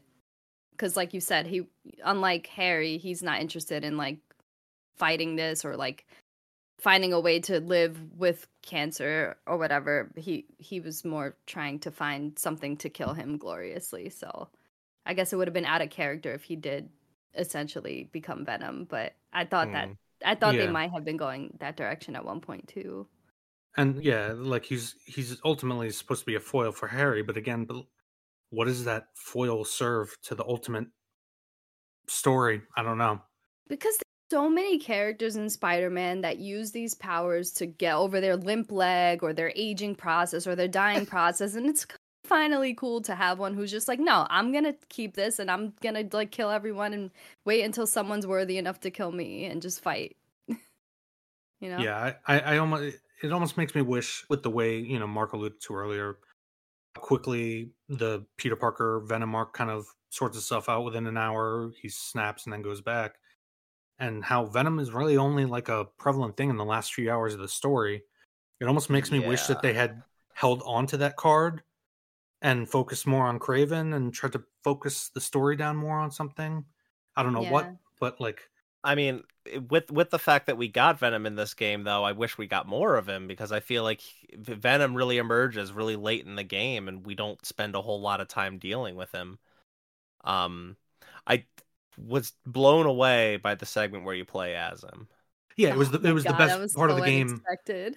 gameplay wise, the Venom section where you play as him was the best part by far. Yeah, that was really fucking cool, and so cool. totally unexpected and i was like damn this is fucking wicked sick Yeah, definitely Um, the best part of the game. Which is why Yeah. I, I felt like even though even though I lament that Kraven was kind of for all intents and purposes wasted, um, the way he gets killed by Venom is sat- a satisfying end to that gameplay segment. It, that- Yeah, it was by far the best part of the game, in my opinion. Especially in Times Square, like what a cool arena to have this Right. epic battle in. Um, I don't. I by the way, I don't feel like Kraven was wasted, but I do like the idea of them putting more cutscenes of him actually killing these uh, the Sinister Sticks. yeah i, I like that too yeah, seeing Rath- more of his yeah his wrath. Yeah, it feels weird. Like such prominent members of Spider-Man's rogues gallery, it feels weird just having them die off screen unceremoniously. yeah Yeah. I, I- i'll agree with that Totally. um what was i gonna i was gonna say something about that oh yeah i mean i just i I think i forget where i read this and i think this is a great suggestion um but i can't give whoever i unfortunately can't give credit to whoever i saw uh say this um with how kraven and venom are just like kind of in the city somewhere i think it was kind of it would have been really cool if while moving around the city they were out there and could like ambush you or something and you'd have to do a quick fight before they'd like get away.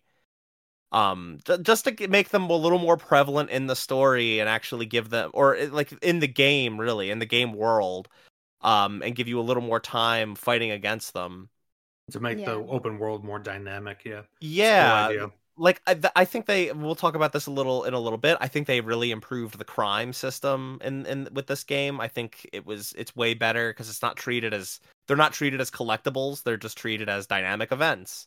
Uh, which i think is the correct way to go about doing crimes in the city.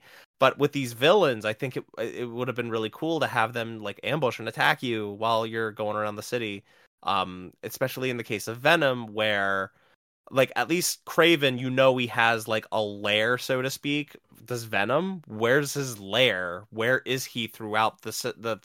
Where is he in between story missions when you're not interacting with him? right. you It's know? not like a fucking army, yeah.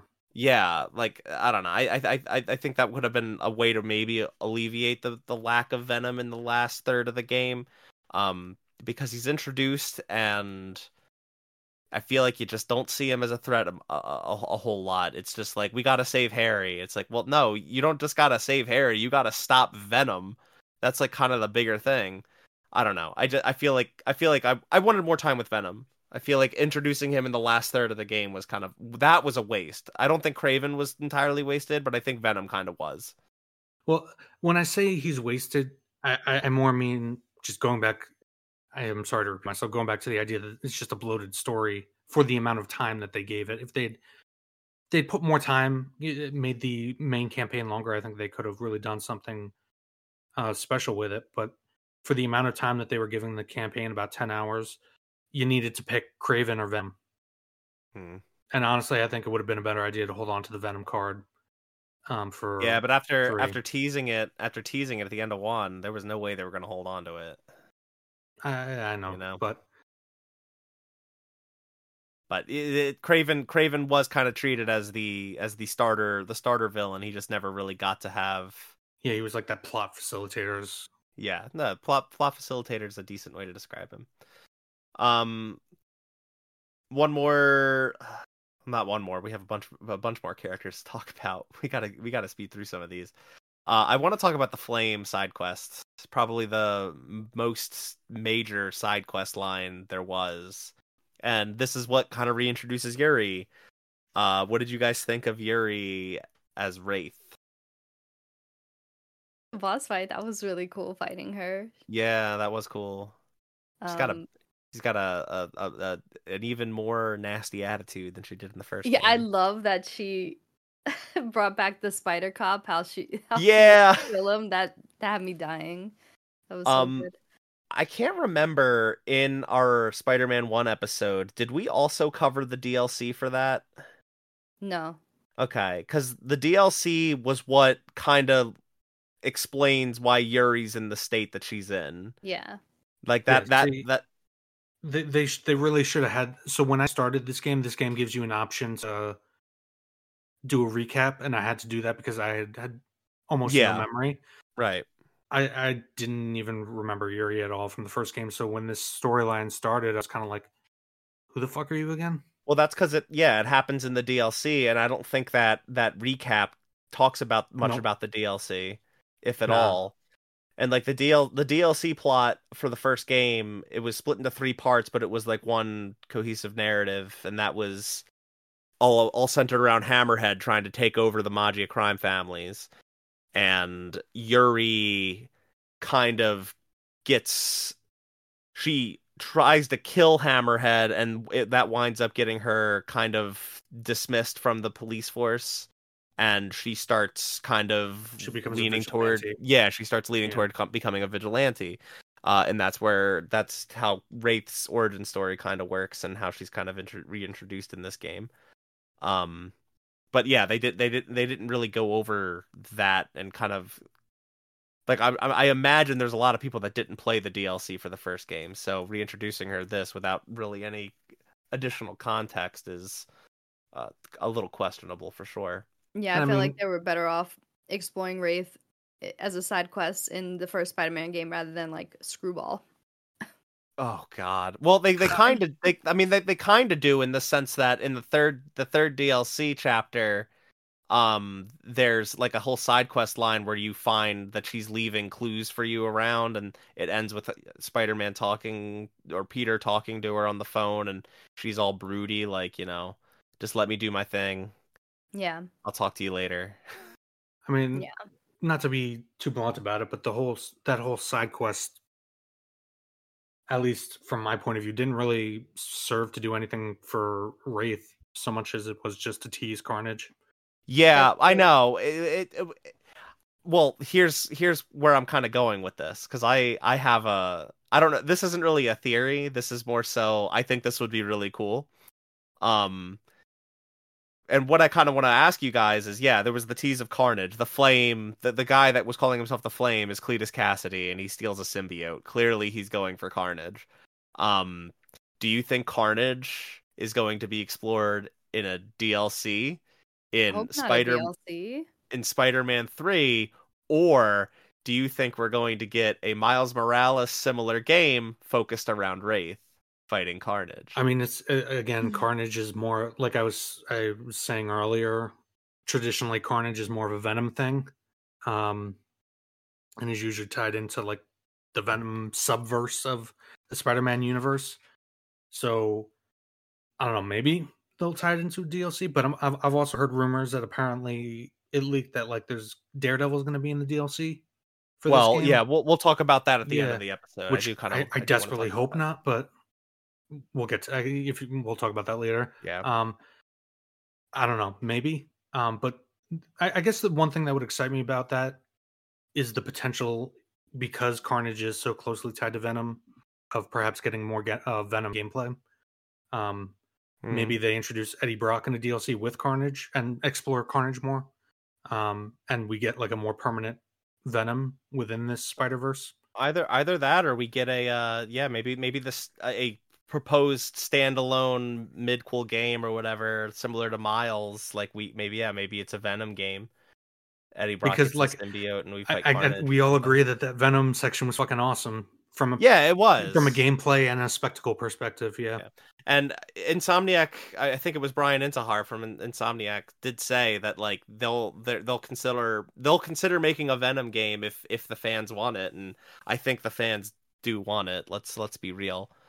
Um, Yeah. so it, it's possible. Yeah, it just better not be just DLC. Like, let it be it's a standalone game or part of Spider-Man Three because I feel like Carnage is, is too big and like Maximum Carnage is such a good comic that they can pull so much cool things from there. Uh, that yeah, I, I would hope that they don't just make it just a little DLC for Carnage. Did You you know. did you guys ever play the PS One Spider Man game? Yeah, Do you remember how Carnage and and Doc Ock kind of combined to create Monster Ock? no, Man, Bring fucking back- bring Monster Ock back, guys. That's what I'm saying.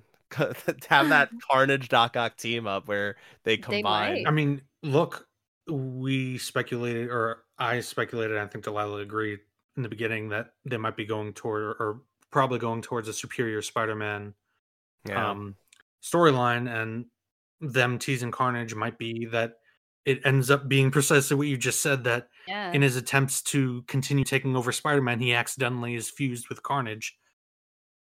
This will bring my my uh, Spider-Man nostalgia full circle because I played Right. that PS1 game way too much as a kid. Um, but um, other the only other per the other other villain. Oh, there's a couple villains here that we we haven't talked about yet. Uh, that could be worth talking about. Uh, we, we kind of talked about Martin Lee and he his, his kind of presumed redemption. Um, I think that was like a decent arc for him. Nothing too major, nothing too substantial, but uh, uh, Jason looks like he has thoughts. It's not so much Martin Lee. thoughts. It's not so much Martin Lee. Like the Martin Lee stuff was fine. If not, like again, this just ties back to what we were talking about with Miles Morales. It's all just a bit rushed that arc. I wish it had been fleshed out more with, you know, Miles going more through it. But again, it goes back to really should have just been a Spider-Man two and then a Miles Morales two, um, rather than Mhm. both of them in one game. Uh, but regardless, it, it I'm I was more just the whole all these villains redeeming themselves, um, which is hard to reconcile when Sandman is killing hundreds of thousands of people in the beginning of the game, and Peter and Miles are like more worried about They uh, they try to like Sandman than the actual people that are they being try to like establish that as like his mind is like fractured or whatever. Yeah, I know, but Like, just in general, with all the like they do it with Mysterio, they do it with Doctor Connors. Like these people are fucking mass murderers. Like know. so it's just a bit hard to reconcile that but i, I like and, and again i don't understand why they had to consistently focus on that when there are other things that needed more focusing on but Mhm. like for martin lee in that case given what they were trying to do with miles but didn't really set up or pay off too well like it's it's fine character arc on paper i just don't feel again just wasn't enough time to like fully explore it Yeah, I think for Miles' sake, it would have been better to focus on on Martin Lee a little bit more. But for Martin Lee alone, I think we got enough of his character in the first game, okay. and yeah. Um, but the talking about the Mysterio side mission, that boss fight was super cool in the snow globe. I really enjoyed that. I didn't think that that that side quest line was gonna have such a payout, and um i like how they played with like oh is mysterio being a bad guy or is he uh like what's going on there and it turns out like he was just being his powers were being used for like amusement and um like th- those women were using his power to get financial gain building this Yeah. attraction like he was he was he was a reformed he was reformed but he was kind of being uh, manipulated um by I guess people arguably worse than him now um which it, it was interesting you know li- listening to the audio tapes that you'd get after each mysterium and kind of inching toward that the the- solution to that mystery was pretty interesting. Yeah. Um on on the topic of the mysteriums did like it, ver- those versus like the past challenge rooms that they've kind of given us in these games like did you think that they were a fun challenge a good diversion I really like the first and the last one. I feel like the in between, like challenges, they just don't do anything for me really. Okay. Like There feel was like, one that kind of annoyed the shit out of me. Overall, I thought they were kind of easy. I, I didn't Yeah. engage with the the optional ones much, but I really fucking hated the DJ, the main story part you have to do with Miles, the DJ section. I thought that it's was like- so cool. Oh yeah, I that I I think it just It went just- on too long. Too long, yeah. Yeah, Oh, it the, like yeah, I could see that. yeah, it was kind of like yeah, it was like kind of like the weird rhythm game that like you used to get in like a Jak and Daxter game that's just Yeah. there for a mission and then never shows up again. Um yeah, it it just went on too long for me. I I'll, I'll agree with that. I like I like how trippy it was. I like the arenas. They look really cool. Mm. Uh, the only other character I have listed here that we didn't really talk about is uh the one that Delaila has been alluding to, who is Delilah. Who is also an assassin. yeah. Um, I this also fell flat for me. I had no idea who the hell this chick was. Um, this is the conclusion of the spider collecting all the spider bots and finding out where they're coming from, and a big hole opens up that leads to a different dimension. And this this chick Delilah, not our Delaila, a different Delilah, spelled differently too. Um, starts talking about rogue spider bots and wanting them, and she's animated like the Spider Verse movies because she was apparently cut from across the Spider Verse. There was supposed to be a scene with her in that movie, and she was cut for whatever reason. Um, but yeah, she mentions Miguel O'Hara and then disappears. Yeah. Um, the yeah, this this whole thing fell flat for me. I, which is disappointing because I love those Spider Verse movies, and I I love how much love they've been giving all kind of sectors of spider history and how the advanced suit has appeared in both of those movies. Uh, so clearly they're showing some love to Insomniac. This reveal Yeah. was just kind of like it just felt like recycled content from that movie that was presented without context. It was just kind of weird. Mind it as like a little reward connecting the universes for doing this little side quest. Once again, it's better than just collecting it for collecting its sake. I felt like it was yeah, I, that is one thing I'll say about the collectibles is that they were far better in this game than they were in the past two. Yeah. They because they just they weren't just things to collect for the sake of collecting a thing. It was it was they were more meaningful than that. Yeah. Um at least largely. And there were less of them too. It's not like you had 55 spider bots to collect. It was a lot of spider bots, but not like 55 backpacks that Yeah. kind of just give you a, vo- a line of dialogue from Peter. Totally. Um, Uh, one so real quick, I I- I just realized one name that you left off here on notes. what's um, that? and one of one of the characters that I was actually very happy with how they uh, presented her in terms of adapting Oh, Black uh, Black Cat. Cat. Yeah, Oh, yeah. I guess I didn't. I Um, didn't put a. I was a little Black Cat disappointed here. that it was Miles mission, considering Miles has nothing to do with Black Cat. That's all Peter, but whatever. So the depiction of Black Cat here, and also the tease you get at the end with Doctor Strange. Well, technically Wong, but obviously it's meant to imply that Doctor Strange is active in this universe. Yeah. Um, I, I don't know. I I liked that mission with her. I liked the depiction of her, very faithful to Black Cat. Um, you might enjoy the DLC for the first game then, Jason, because there's the, the first chapter of the first game's DLC is all about Black Cat. Oh, I mean, I'm. I'm j- prob- j- I'm just throwing it out there. You yeah. you might enjoy it. I actually liked her presentation more in this game than in, in the DLC.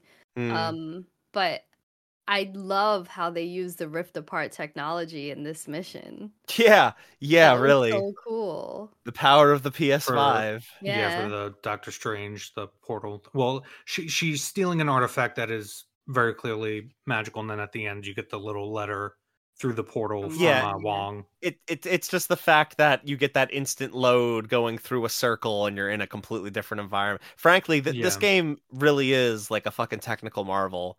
Um Yeah, it blew it blew my goddamn mind when I opened the map and I wasn't using fast travel because it's like traversal's fun. I might as It well just is, swing yeah. and fly everywhere. But if you go into your map and you point to a place with your cursor and then you press And and you hold the fast fast travel. travel button, Yeah. you immediately like the camera just swoops down into the map and you're there. Yeah. Like instantaneously. Fucking crazy. How did they do that? That's It's so good. nuts. That's so nuts. Yeah. Um and Yeah, there's Insomniac of cool really stuff like is they really are like the champions of the PlayStation right now. Uh I, I gotta Totally. say. It's fucking crazy. Um anyway, yeah, Black Cat, that mission was pretty cool. Uh do you guys think that she really had a girlfriend in Paris or was she just trying to escape?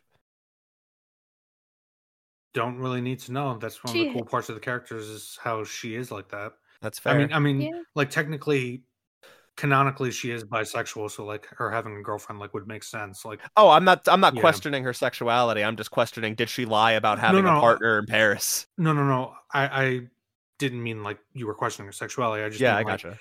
It, it it is a feasible thing, but also she could have very well just been fucking around to get away. Yeah, I- one of Did, but again- that would be a Miles mistake that we've been wanting. Well, it'll it'll it's only a mistake if it has repercussions. Yeah.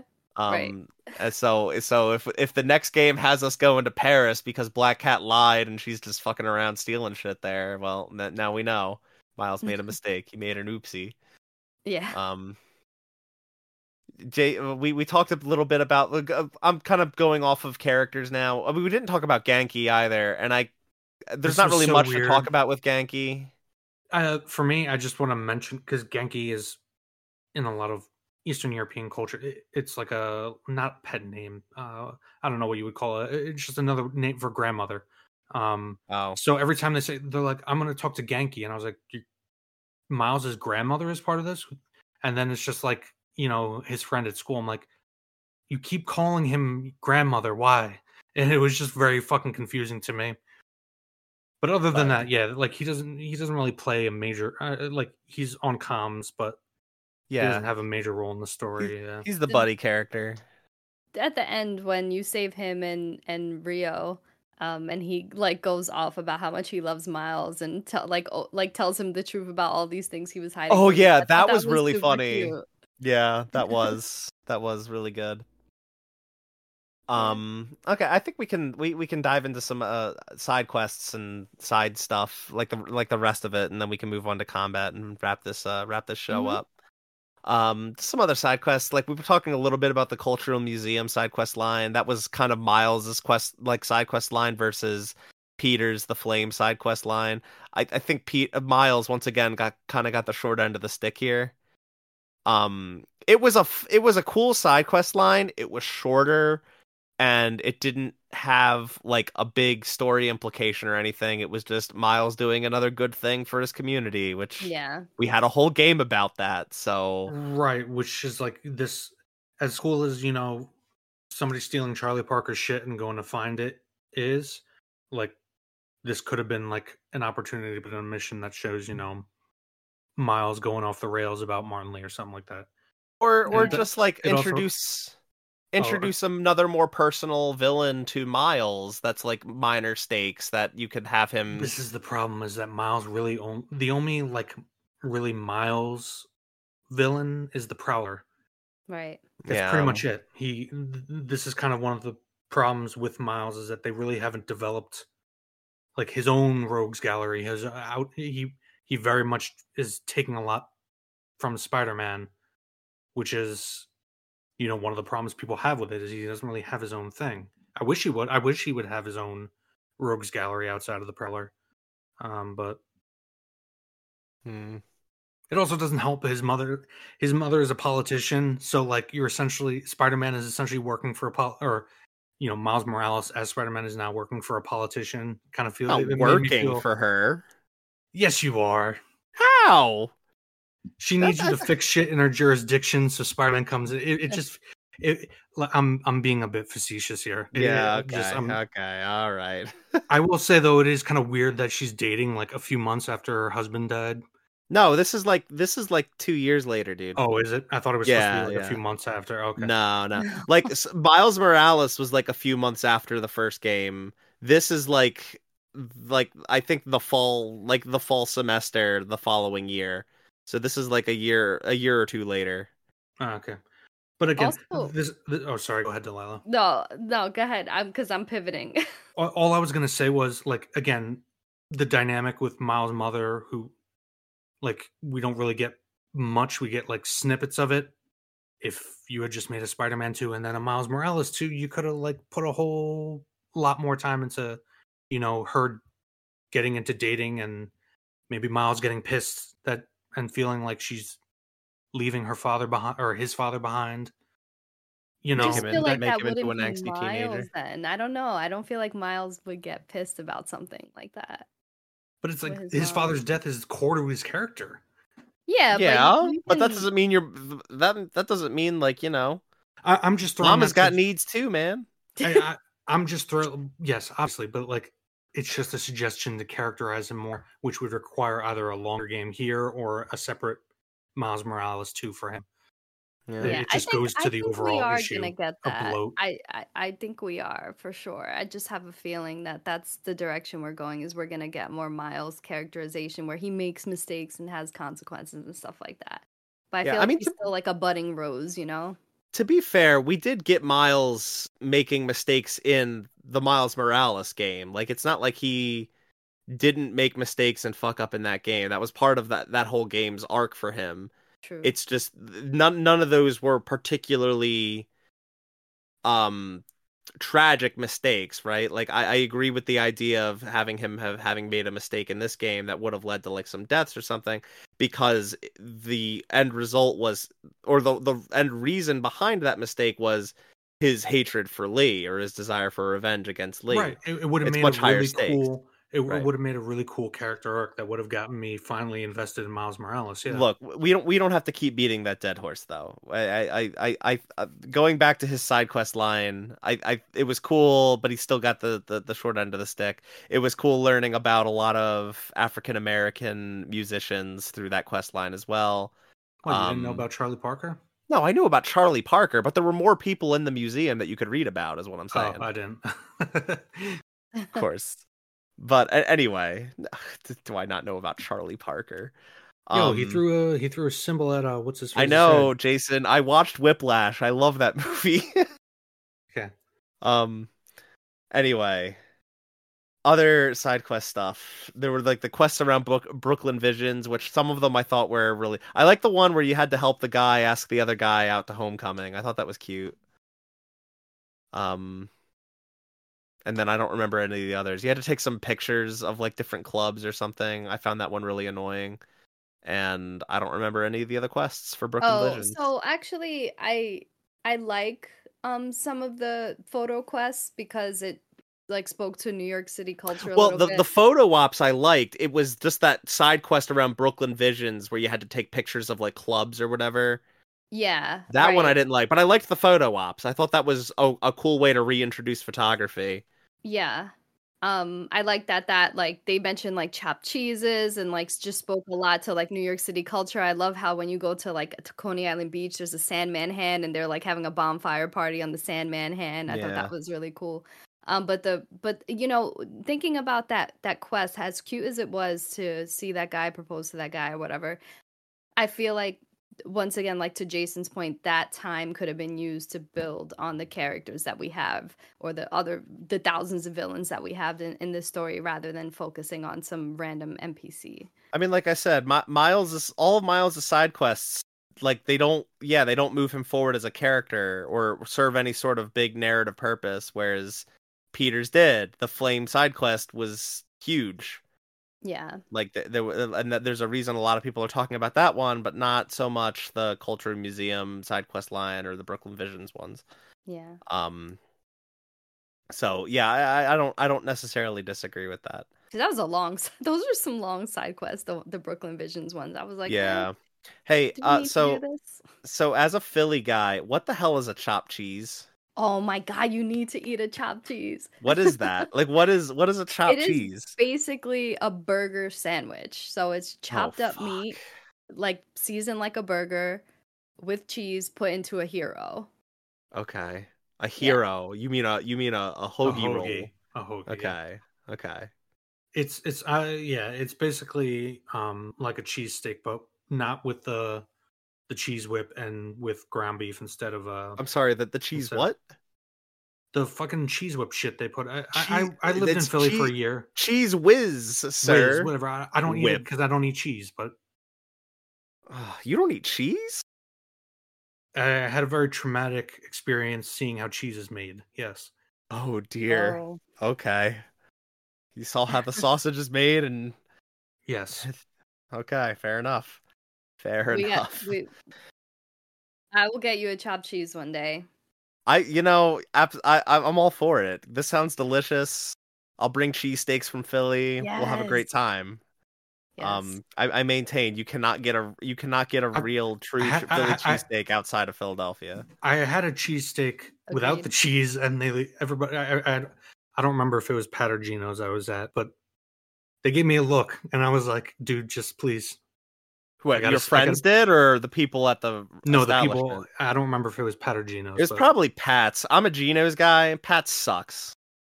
Throwing it out there. If any of our Pat listeners tastes are like the generic cheese steak that you can get from anywhere. Geno's s- has like this authentic. Oh, Geno's Geno's rules. I maintain Geno's is a great place. I don't care if it's a tourist trap. I love Geno's. Pat sucks. I've eaten there twice. I will never eat there again. It's garbage and the people are rude. Um just throwing it out there. Any any of our listeners are are Philly are Philly people. They know what I'm talking about. Um you better agree with me otherwise I don't care. Anyway, um, But- I thought this was great because listen, New York City, the staples, chopped cheese, bagels, pizza, Chinese food probably. And Yeah, yeah, I mean I I, I really enjoy.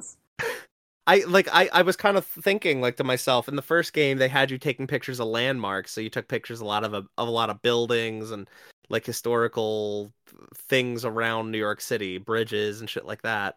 So I was kind of like are, they're not going to make us do that again are they? And no they found a really really good alternative. Instead of taking pictures of the landmarks take pictures of the culture. Yeah. And I, I thought that was a really smart way to go about that and and make that into a more interesting collectible. Mm-hmm. um, so yeah, I, I totally agree. I thought that was really cool. Even as uh, even as a, a non New Yorker, that you know, it's not like I can't understand the, the how how a city's culture can be and how it can be different and interesting like that. Yeah, for Um, sure. I will I will criticize though in terms of like the open world which relates to like side quests and exploration is this is in October and New York City kind of goes hard for Halloween and fall and like every there's like thousands of pumpkins everywhere and stuff like that. And I, I just felt like they really captured Christmas so well in Miles Morales that having this game take place in October without actually having any Halloween or fall decorations, especially in the s- suburbs of Forest Hills, was kind of like a disappointment for me. Yeah, they made they kind of made it happen in the first game, right? You go to a Halloween party in the fir- in the first one. Yeah. But like I would have liked to like swing around and like run into like a pumpkin or Hmm. something. I don't know. Jason, you well, I lived. Yeah, I lived in Forest Hills, not in the Uh, suburbs. I lived. Uh, I lived by Austin Street, but uh, yeah. Um, no, I I concur. But again, it's like there are also like if if you really want to be nitpicky about like stuff, it's like in in many ways there are aspects of the way the city's presented that are idealized. Like like they kind of show Harlem. Harlem is very much a gentrified, like hipster place now. It's not Harlem like you typically think of Harlem, but they kind of preserve it and modernize it as it if it had stayed the way it was. Like there's there's lots of little stuff like that, but overall the geography is like close enough for a video game. I don't need it to be fucking just like New York, like like Queens, like Forest Hills, like looks a little different, but like it's fine. It, it's it's the Spider-Man universe. It's the, like I said in the beginning. Yeah. It's it's kind of like if the idealized version of 60s, 70s New York was brought to today. Yeah. Um, Jason, did you find your house? Uh, no, My, I'm way far. I'm bordering on Long Island now. I, I don't Oh, live okay. in that. Yeah, Wow. All right. and I don't even live in that. I live in an apartment complex. But like, Oh well. Uh, did Yeah, you fi- I, I'm, I'm- I'm, just, I'm I'm wa- just I'm- curious if you I went live way- searching. no, because I, I'm way beyond the boundaries of where the game Gotcha, cuts off now. He's Yeah. out of bounds. They they didn't even show all of Queens. Like yeah, like Queens Flushing is, like, was absent. if they had shown like a an approximate you know the way the game kind of sized everything it would have been bigger than the rest of the map if they had done the entirety of queens Mm. Yeah. Yeah, I get I get they can't add all of it, but like it would have been cool to see like Arthur Ashe, like that big like giant globe thingy and uh the swinging on that thing would have been cool or uh I don't know, Shea Stadium. Uh I guess may- maybe licensing wise they couldn't have uh like the you know the baseball field, but Yeah, there's a there's a lot of stuff that they probably wanted to do, or there's a lot of stuff could do. It's just licensing, like so, like like Central. Like you- you could have had a photo op if you're doing culture, like Central Perk. Like I'm pretty sure they have a s- like obviously Central Perk was a set. Friends for people Yeah. who don't know what I- I'm talking about, Yeah. but I'm pretty sure that there is they did actually set up a shop somewhere around Central Park because there is other stuff you do in Central Park. yeah. Um, but just because of licensing, you can't fucking put Central Park. I'm assuming in there. Yeah, probably not. Um, some other small bits of side content to talk to go through real quick. I I didn't really care much for the symbiote nests. I did like what they did with the hunter bases. Um, the first game just kind of runs into like each faction has like four bases, and you go in and there's some challenges to do. Otherwise, you just kill everyone and move on. This like actually had some like busy work that you had to do to to kind of find the base and scope it out a little bit and then you could go actually go into the bases and kind of take different approaches to taking everyone out. Um i don't know if you guys uh or i know i know delaila did because she got the plat. I don't know if jason if you in- interacted with any of the hunter base stuff but i thought the approach in this game was much better than the first or at the very least it was a lot less redundant. Yeah, I agree. um, yeah, and like Delaila said earlier, um, a lot of those side quests build up to things. Yeah, Or- like th- yeah. there was definitely like a small story implication for, for at least as far as Kraven's background and family and whatnot. I just think the design of those bases was much better and more improved than the the last two games. Um, Yeah. because you kind of you kind of do some some investigative work on what the bases are like, and then when you go, there's a f- few different things that you can do to actually help you along and. I think I actually did one of them entirely in stealth, and it was a lot of fun. I really enjoyed Oh, it. y- of course, stealth is broken in this game, so yeah, you, you Yeah. yeah. But uh, so pretty you could have easily done them all in stealth, but I just jumped in, did the combat. I was I Yeah. wasn't about the stealth in this game, but we'll talk about that when we're talking about gameplay. Yeah. Yeah. Um, I feel like there's not really much to say about the EMF experiment things that you do. That like, that was kind of like the replacement for the Harry research stations in the first one, and you do kind of the same type of shit Yeah.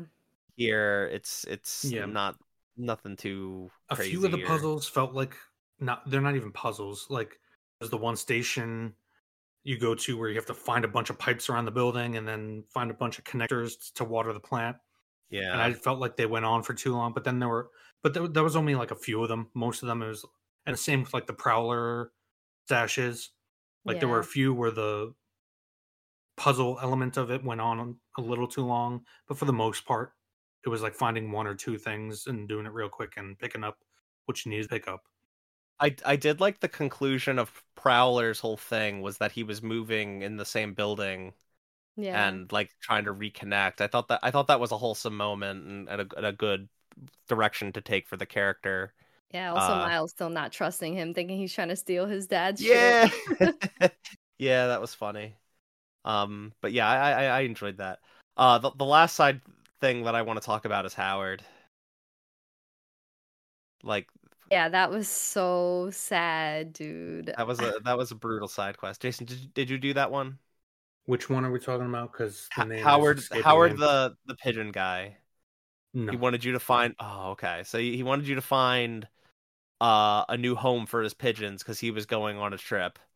He was he was going on a journey, and you you you the pit you have the pigeons follow you, and you swing all around to a diff- bunch of different places, and You you had the wind up. music playing. Yeah, I forget what song that was, but it was it was really good. The, the the the use of the use of licensed music in this game was pretty good. Mhm. Um, had a much it Oh had a my God. much during what? the uh during the the in the beginning of the game during when you go back to the high school yeah um they use the same song that gets used a couple times in Good Will Hunting, which I found fun. I, I laughed the just because Shins, the Yeah. Song. I, I think so. I, I Uh, don't know. It's, I know it was used in Scrubs. It was used in an episode of Scrubs.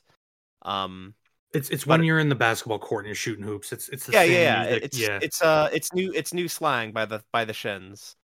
yeah. um, I, I just was like, Oh, that's the Good Will Hunting song. I couldn't for the life of me remember who, who actually sang it and Um, song it was.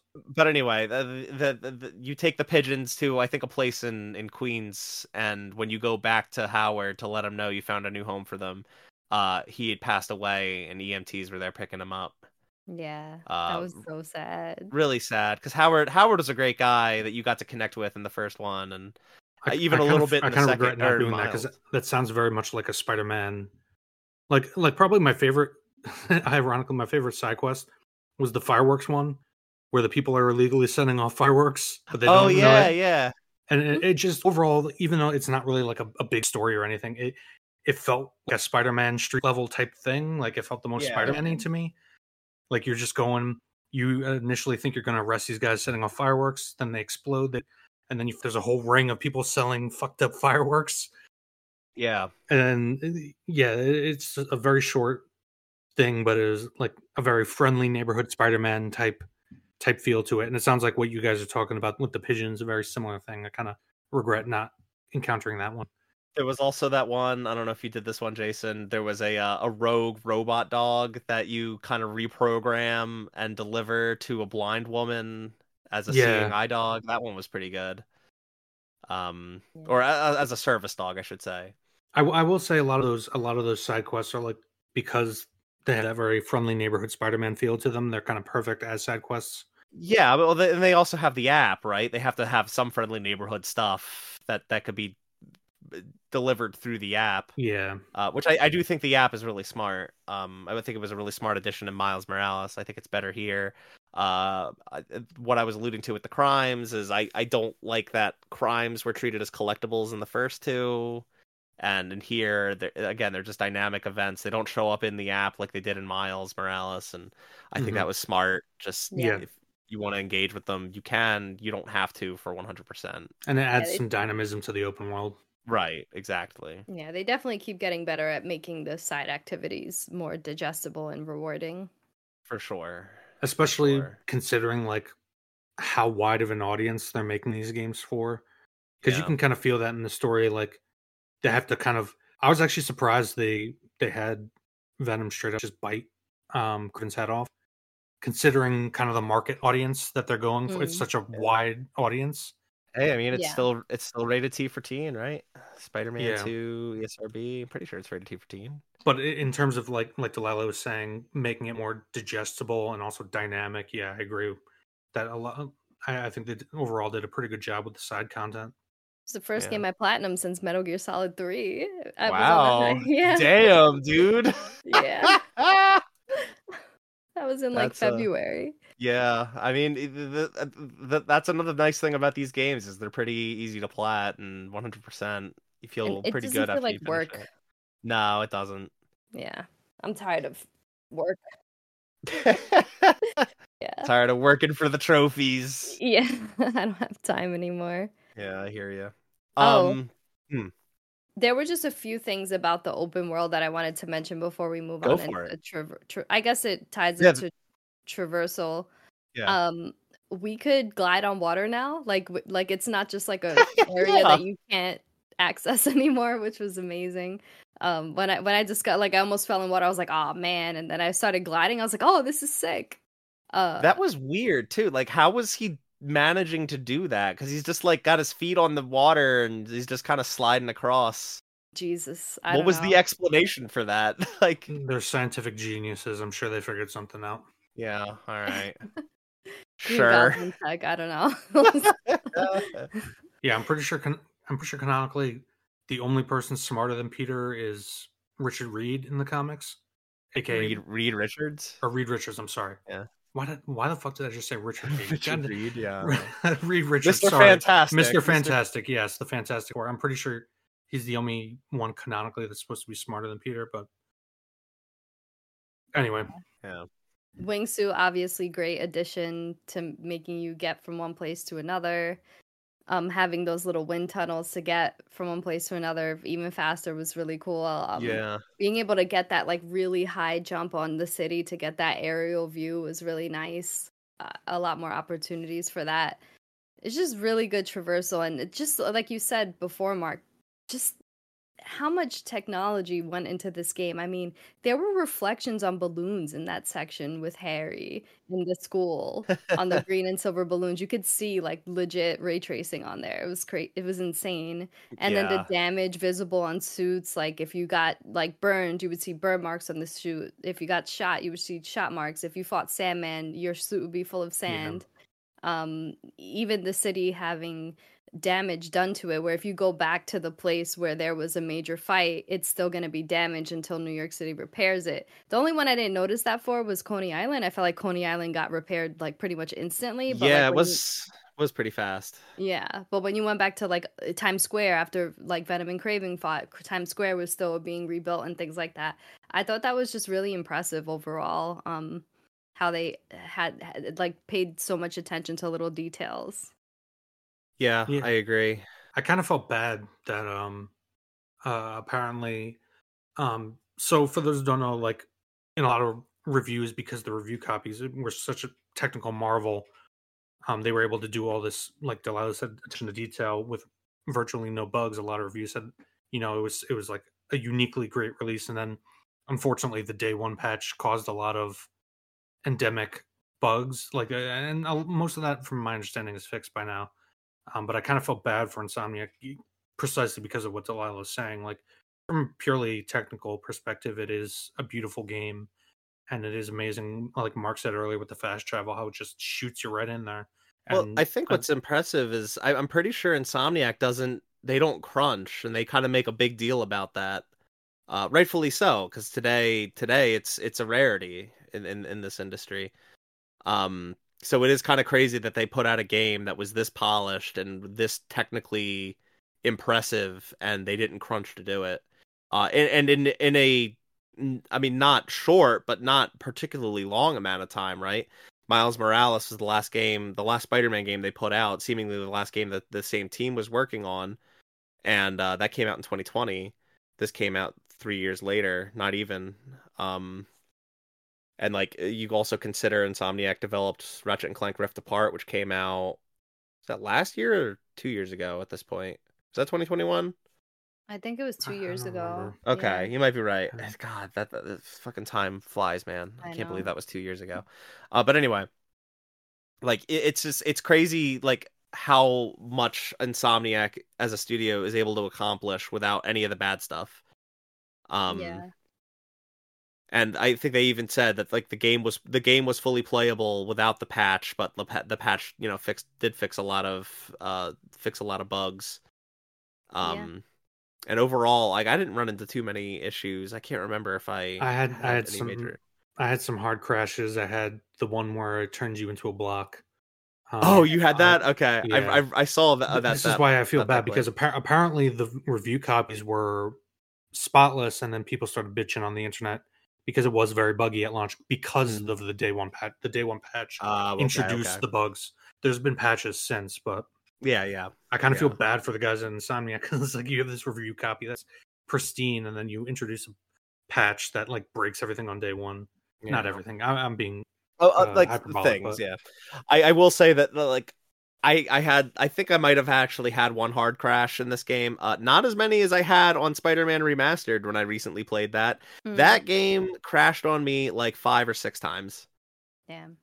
I cannot even begin to explain that, but you know, it, it, it crashed on me a ton. I think Miles Morales. I played the PS4 version of Miles Morales in preparation for this, and that crashed on me a couple times. Yeah, I had a few bugs, but not too bad. Yeah. Yeah. Um, I I will also say I wish that somehow Insomniac would find a way to warn you when you're getting locked out of changing suits or doing side quests because the way doing having New York City taken over by the symbiote and then going to a cookout to do one of Miles' side quests just felt didn't make sense. Like, okay, we're having a cookout, but yet there's like an an alien apocalypse invasion. happening, an alien invasion, right? Yeah, that's kind of Um, the disconnect with you know video game storytelling is like y- give a low a low stakes side quest when the apocalypse is happening, but what do you what are they gonna do? Com- prevent you from doing that side quest? Yeah, I, I, I mean, they did in in some sequences. They did lock me out of certain things, and Mm. one thing that they did lock me out of that kind of pissed me off was suits. Like I wanted to change into a specific suit as Miles for a story point, and I was in this goofy suit because they wouldn't let me switch out. I wish they would have joined. You know, they would have warned me or something. Yeah, there there are other uh, gameplay tied elements like that. So, for instance, um, you uh, the Venom suit powers are you can upgrade them on the tree, but I assumed story wise that they would eventually take the Venom powers away. Obviously, the twist is you get an anti Venom suit, so those upgrades still apply to that. I wish Yeah. I'd known that because I didn't upgrade the Venom shit at all. Because specifically, Right. specifically because I anticipated losing it. Oh, okay. I mean, I figured I, I kind of made the I, I wasn't sure how they were gonna make it make sense, but I kind of figured if they're if they're on the skill tree and you can permanently put points into them, they're not gonna take them away from you permanently. And I kind of didn't know how they were gonna pull that off. Are they just gonna strip your symbiote powers away from you and you just never get them again? Because that doesn't that that doesn't make sense. I feel like they wouldn't do that. And then anti venom, okay, that that made it made sense, and I found out that that's actually a, a Spider Man thing uh, that's Uh, happened in the comics too. So Eddie Brock, I believe, becomes it it, yeah, I yeah. I just mean anti venom is like a thing. I was kind of sitting there like, is this like some hokey thing that they came up with for this game? No, anti venom no, exists in the comics. yeah. yeah, yeah. yeah. So, um, but that that kind of made it make sense. You even got some new venom powers from that too, if I remember Mhm. correctly. The one where you kind of like spin up and go, and the uh, it's kind of a shame that I didn't upgrade them because of the Venom ability. I mean, the Ven. We talked about how how much fun the Venom segment was. The Venom abilities, in my opinion, were the most fun in the game. I just never used them really because I never upgraded them. Yeah, I I do think it was really funny that Peter spent time to like make his own little Doc Ock arms that come like, Yeah. ba- but he basically already had that because if you got the Iron Spider out or uh, suit in the first game, like it came with that power up. yeah. Um, so it's like, all all right, Peter, good for you. You got some spindly arms. Yeah. The the other weird thing about the symbiote power is you can change your suit while having the symbiote, the black like what should be should Right. be the black suit or the I thought you were. I thought you were locked into having a black suit. I tested it for No. science, and Ah, you can for have the advanced suit on Yeah, I- while doing the symbiote powers, and it's Wow. stupid. I mean, to be honest, like I, I, the only suit I purchased was just the classic Spider-Man suit, just so I could have the actual Spider-Man suit the entire game. Yeah, I, I wore it when I was uh Venom. Um, I guess that's something from the original. In the original, the suits had abilities kind of tied to them, yeah, which they don't here. Um, yeah, which- they kind of change up the progression, yeah, which it's good and bad. Like, I can see people complaining like suits don't mean as much, so there's no reason. Like, I didn't get any I mean, other I. I don't. When people were buying suits in the first one, I'm pretty sure it wasn't so they get like a cool extra power. I'm pretty sure it was so they could dress up as Spider-Man 2099 or so they could wear Yeah. the Spirit Spider costume it's or not whatever. a you huge know? thing and ultimately i think the skill tree especially having the shared one um so that you didn't feel like you were fucking over miles or peter by investing in one versus the other Yeah, um the skill tree was definitely i think a better way to go Yeah, I like the skill tree a lot better. I, I I focused initially on both of them, but then when I started to see like, oh, at a certain part of the story, I think I'm gonna have to fight Peter as Miles. I started pouring points into Miles. Or when I was the symbiote, I was like, oh, give me all the Venom abilities. So I it, Yeah. I, I liked that I was able to be dynamic in, in what I upgraded based on where I thought the story might have been going or who I was gonna be playing as. So I, I- I've got a couple issues I want to bring up. Uh, The first do I, one, yeah.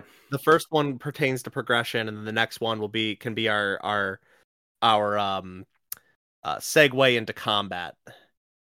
Uh, so the first thing is that I just feel like a lot of the upgrades in these skill trees, um, they don't matter, and you just wind up getting a lot of things in your kit that you never use. That's true. Like there were a lot of because like you you wind up having most of the stuff that you ended up having at the end of Spider-Man One, even after you get you upgrade your skill trees in that game.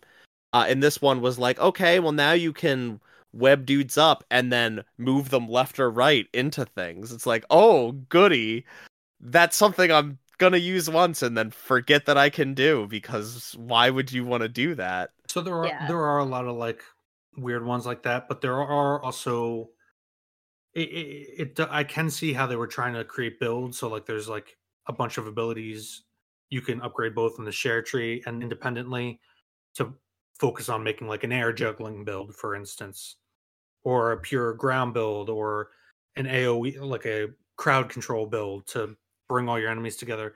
I can see what they were going for.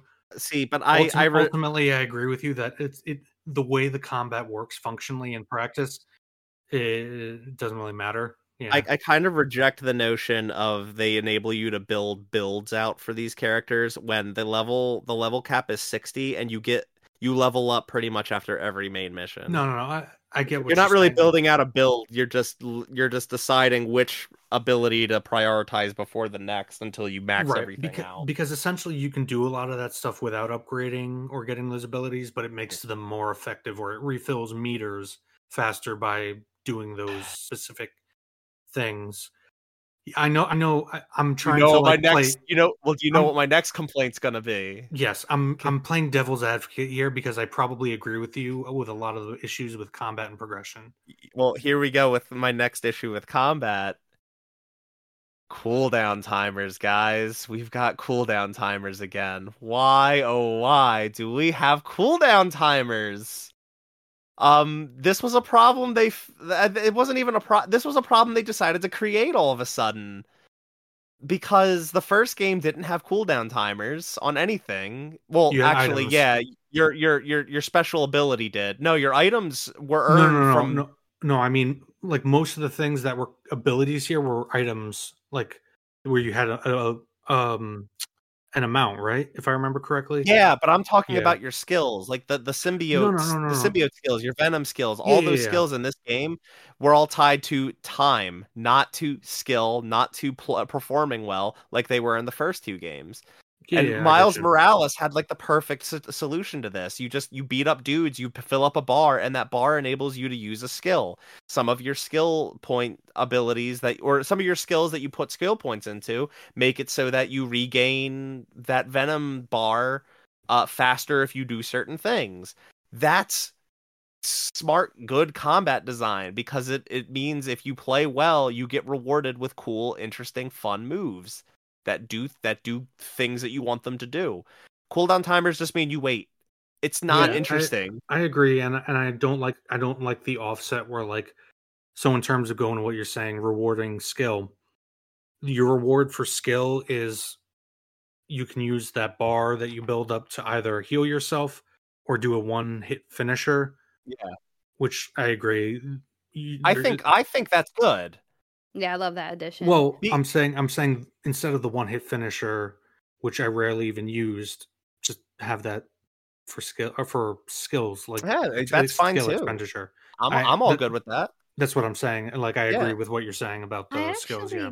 think that the it was there was a timer for the skills, but it wasn't just based on time because I noticed that whenever I did a perfect dodge or did a perfect parry, There were it would Th- I would th- get my skill back. Yeah, that's what. I was There saying were about skills that you there could were learn and- Yeah. yeah, there were skill. I think there were a couple skills in the skill tree that you could learn that would get that would recharge your abilities faster. But it's Right. that it's still there's it's still good cooldown timers. That, that's why I said like a, a lot of skills that focus on aerial juggling will cause your meters to build faster when you're specifically hitting enemies in the air and doing I- air, um, unbroken air combos. Yeah, I hate throwing this word out there, but the cooldown timers are the laziest way to balance your your your gameplay, to balance your combat. There were better ways to, to go about this, and I just Oh, I, I I- don't I like that they agree. resorted to cooldown timers. I think Um, yeah, I I don't disagree. I think it comes down to a simplicity and accessibility thing. yes. I guess, yeah. Like I was saying before, they've they've got a really wide audience they're targeting with this game.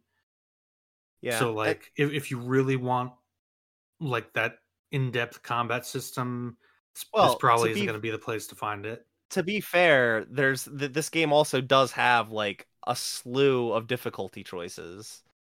Yeah. So it's like, I mean, I played on amazing difficulty, which is supposed to be like the normal. Uh, I actually found this game a lot more challenging than the first two. Uh, yeah, which was especially good. the boss fights. I, I I really enjoyed like how they implemented the parry system. Like, Yeah, you couldn't just like you had to like you couldn't just dot spam dodge. You couldn't just spam parry. You had to like really observe and you know if it was a blue you had to dodge if it was a red you could parry um, yeah, which is just like you know, it's color coding your combat, which there, there's an argument to be made against that. But I, I, I with how fast paced this combat is, I, I get it, I, and I, I'm not totally opposed to it. Jason, looks like when when Delaila said parrying, your eyes lit up. What what do you have? It was say? unnecessary to add parrying, um, especially considering like between just natural input lag and the fact that the flashes it is not a universal time that you have. It each enemy is um the time the amount of time you have between hitting the parry button and the dodge button and when their attack lands differs this goes to bosses. Also considering they do stupid shit towards the end of the game like um with the final venom fight he'll have an attack that starts as a dodge but it's meant as a trick to trick you into Mm. getting locked into dodge and then becomes parry which i just think is fucking stupid. Um I, I I actually liked better like with the um with the Martin Li the Mr. Negative fight rather than having it be a dodge or a parry you jump over his attacks. Yeah. Yeah, I found I found that to be much better. It should have just been a single button.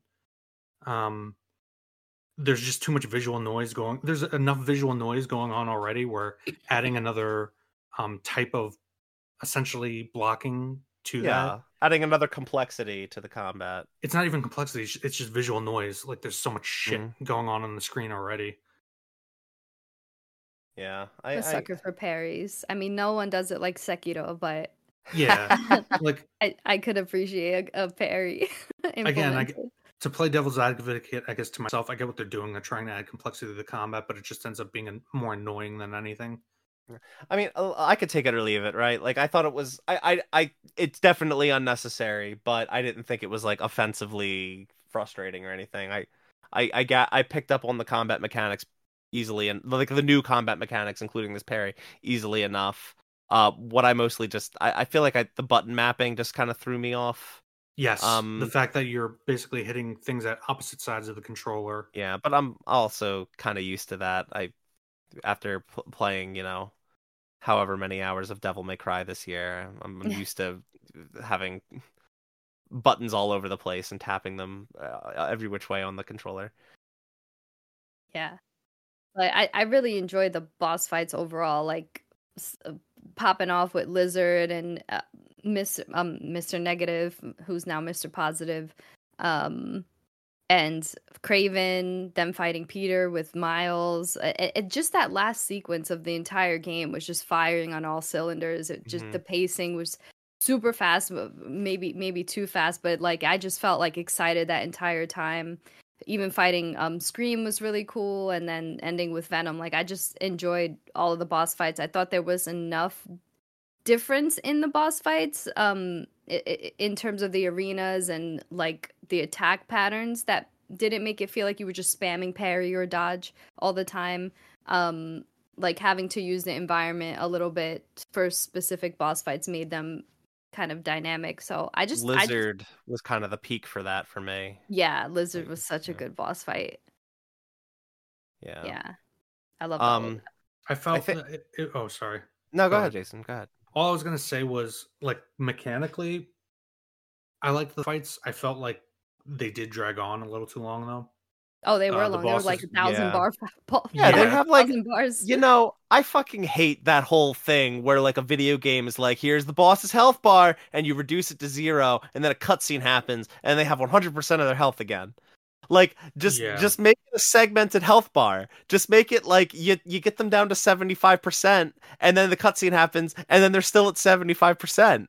Like, make it feel like an epic fight. Don't make it feel like I beat the boss four times until the game moves on. Yeah, it especially it especially got bad towards the end as I'm up more upgraded, and I'm basically just animation slash stun locking the bosses over and over by rotating abilities and punching them with combos to the point where I've already killed them, but like it's waiting for them to unlock their animation so I can get to the cutscene. And I was playing on normal. Um, the the difficulty curve for me, you Mark, you said you had more difficulty here than the either the previous two. I felt like the first half of the game, every time I got hit, like I lost more than half my health, and then Mhm. got animation locked into death. I didn't die very much, but it felt like super punishing just to ki- hit once. And then Yeah. somewhere around the halfway mark, once you've upgraded your health damage enough, Yeah. that's another thing is how much, how little damage I should say, your punches do in the beginning. It felt like you felt weirdly weak for the first half of the game, and then way too strong in the latter half. I felt like the bouncing curve there, and maybe it's just because I was playing on normal, and it's meant to be more accessible. I don't know, but it, Um, it was just like a sudden once once I hit a certain point with health and damage, like I was just stun locking and AOEing everything into oblivion, and it was just kind of started feeling just repetitive. Uh, something I did mean to bring up when you brought up like you know the, the the focus bar that you charge up to use finisher moves or heal yourself. I like the change that they made where to heal yourself you need to have a full bar. You can't use a partial bar. Right. I think that really added into making this game more challenging and reward. It adds a Yeah. significant risk reward uh um uh factor to the game, and I I, I really enjoyed that. Yeah, I I, got pissed smart. at myself when I would press the the finisher button by accident when I really needed to heal because I just couldn't help myself because I saw the things above their head. I'm like, I gotta press it, and then I, I would die because the game is prompting me. It's goading me. oh, but god damn it. Yeah. um i think that's that- that's kind of all there is to it i don't know that there's much more else other than the final question is there anything else you guys want to bring up I okay. guess just. Oh, sorry. Go ahead, Delaila. No, what I want to bring up is silly. I just Okay. some moments, uh, little tiny details that I loved. I love how in one of the side quests, it was like a Puerto Rican woman like sitting on her deck, and she had like this candle with Jesus on it. Uh-huh. Oh my god, that looks exactly like a thousand candles I've seen in Puerto Rican women's. Yeah. it was so accurate. Um, yeah, I had to say that. Also, I loved when, and I feel like people might hate this, but I thought it was really funny when Venom, um, when Peter was like becoming more angsty in with the sim with the black suit, Mhm. and he he says to that bear enemy, he goes, "I'm sorry, I'm out of honey." I don't know why I thought that was so funny. no i thought because that it's a, good because it's, it's a pretty uh you know standard Peter Parker quip. Yeah, it was so good. Um. Anyway, yeah, that's all I had to say. That's really good. Oh, Oh. I did want to bring up. I I don't know about you guys. I was cracking the fuck up when at the beginning of the game after the Sandman fallout when you're like helping people around the city for a bit. There's a guy stuck in a limo and you rescue the guy and it's Jameson. Oh yeah, Yeah. I I found that so fucking funny. and I then he's couldn't believe complaining about you rescuing him. Yeah, he's like, "What what's going on? Spider-Man?" Yeah. yeah, he's an, he's another he's he's another one of those few characters where I I really do appreciate how close they stuck um with his with his depiction in these games to the source Mhm. material. They they do Jameson really well. And then when Yeah. they when they found out that there was he found out there was another Spider-Man, he was like saying that Peter was like, well, not Peter, but like, so, oh, the, the old Spider-Man is grooming this new Spider-Man. I was like, grooming. It's so good. Well, I, I did find it really disappointing um, that you you can't re-listen to the podcasts like you could in the in, in the first game in Miles. Oh yeah, that would have Um, been there- cool to hear. Yeah, because well, there were a lot of instances. This might have been a glitch or something, but there were a lot of instances where one would start playing and then randomly stop, and usually that happens when you start engaging in like an activity, Yeah, But, like with like, the it- phone calls with the for the main story or the side Yeah, quests. Yeah. or or just like a crime happens, you start to fight some dudes. If you're if you're listening to something, it turns off. Um, but like this is just like when I'm swinging around, not an- near anything, something would start and then immediately stop, and I'm like, what the fuck? I wanted to listen to that. Yeah. and there's no way to re-listen to them so i just i feel like i missed out on a lot of those podcast episodes Yeah, um for no good reason I agree. Uh, I Um, have one more point. I'm sorry. I keep Go like, ahead. this No, is no, my no, last ahead. one. I promise. go ahead Um, I like how when even on like random crimes or like side activities, how like if you're playing as Peter Miles would show up or vice versa. I thought that was a really cool detail. Like I liked Mhm. seeing the other Spider-Man in the distance doing his thing. I thought that was fun. Yeah. and i really liked um after the the flame side quest wraith will join in on crimes with you and stuff Oh yeah, yeah, she Um, did. i really enjoyed that Yeah, I'm done. um, I promise. well, that gonna, kind of stuff. What i'm gonna have That oh, sorry. What was that? no go, go ahead jason go ahead No, I was just going to say that kind of just adds on to what I was saying uh, and what you mentioned earlier about like the potential of having like ambushes where you get ambushed by like Kraven or whatever in the open Yeah. world. Because one thing I was going to mention was just the lack of enemy variety, where essentially you're fighting the same three enemies reskinned, either as street thugs, um, Kraven hunters, or symbiotes. Symbiotes. You just got the grunts, the ranged, and the brutes, and that's pretty much it. Outside of the bosses, uh, they they really in the next game need to focus on more enemy, um, more dynamic enemies, it's or more funny variety, I should say. It's it's funny because the first game in Miles had that. Like every faction felt pretty distinct. Um, and you had to employ and you had to employ different strategies to fight a lot of them. That's true. Um, yeah, uh, you're you're right. I I, I kind of didn't put it together that the enemy variety kind of takes a hit here. I think Um, that's and- one of the reasons why I, I felt like I was getting bored with the combat, Mm. like towards the latter half of the game, because I, I realized I'm just fighting the same three things reskinned. I'm doing the same exact thing, and I'm just like you said before with the cool with the cooldowns. I'm just pushing everything on cooldown. Yeah, Fucking yeah, pop pop them and wait. That's that's that's all it is.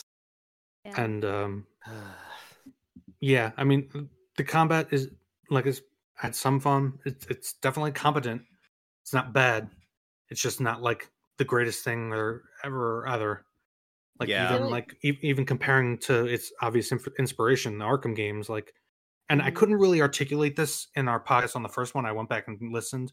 I Mhm. couldn't articulate why um why I I didn't love the combat as much as you guys did.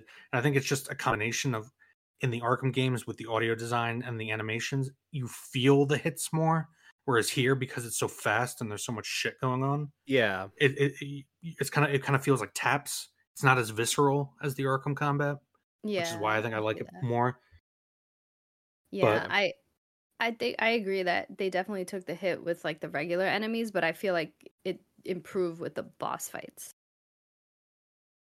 Yeah. Like I Mm-hmm. said, if, if they if if they had just not done the whole you know refilling of the health bar and the and the boss fights had been a bit more condensed, like mechanically they were fun enough. Yeah, it's just I, I felt like they just dragged sometimes, just because I, you see that bar, you get it down, then cutscene fills bars. up. Yeah, exactly. Yeah. All right, are we good to move on to the final question? Yeah. gonna have a regular segment. Uh, I'm gonna call it Deli- Delaila's final words. It's where you come in with all your final notes that you're like, wait, I have one more Just like random things that I wanted to talk about that don't come up naturally in no, I, I. I, I like it though. I appreciate it a lot because Yeah. you usually bring up like some really interesting details that you know, if I did notice, I forgot to articulate, and the fact that you have them written down and ready to go, I, I, I, I appreciate it a lot. Thank you. Um, all right, final question.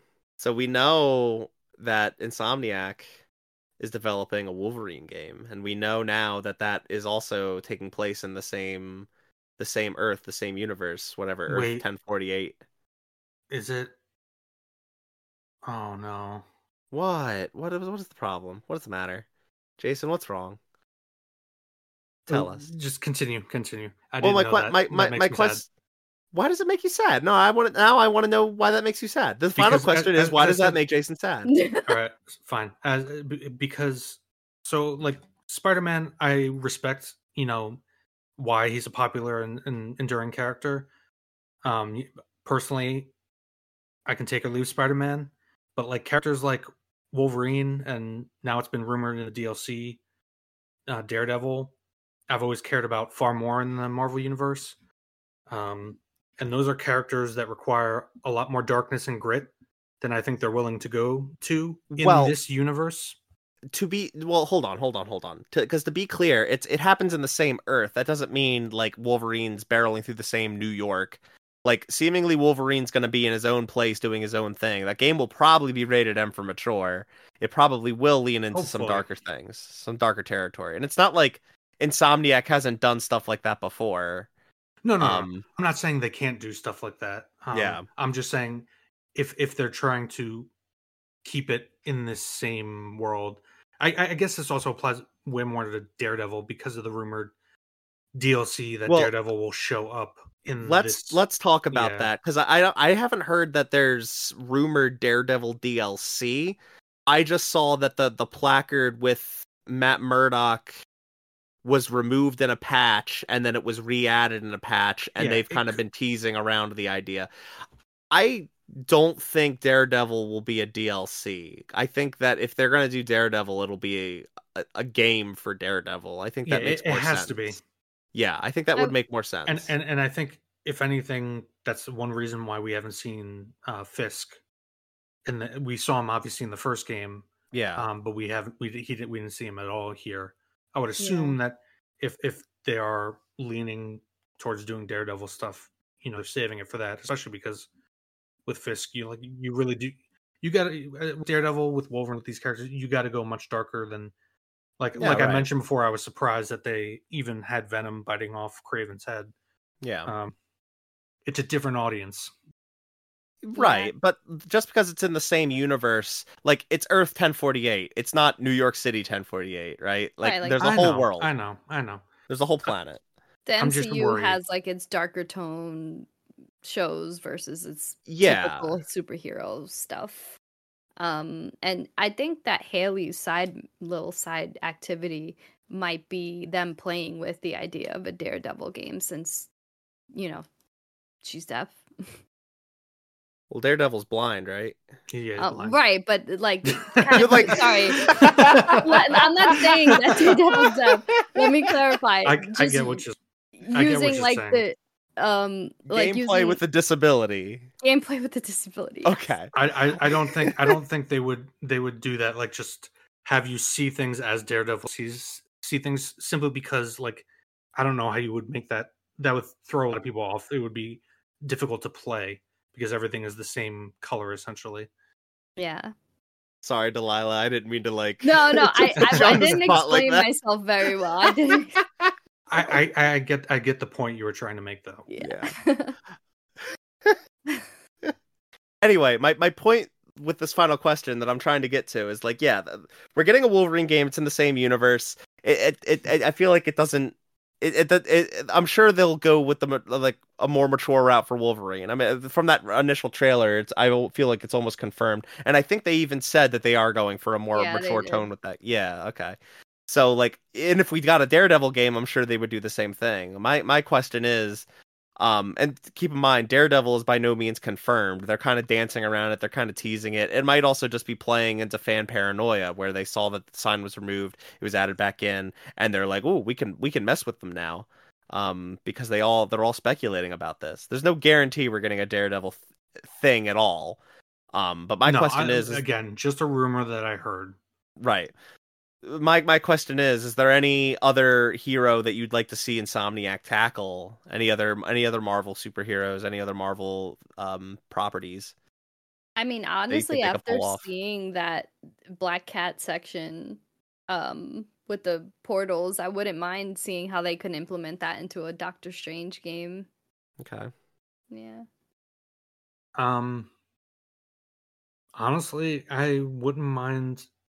Uh, I don't know uh, how they would do it at this point because the symbiote was totally destroyed at the end of the game, right? Well, there's another one. Well, no.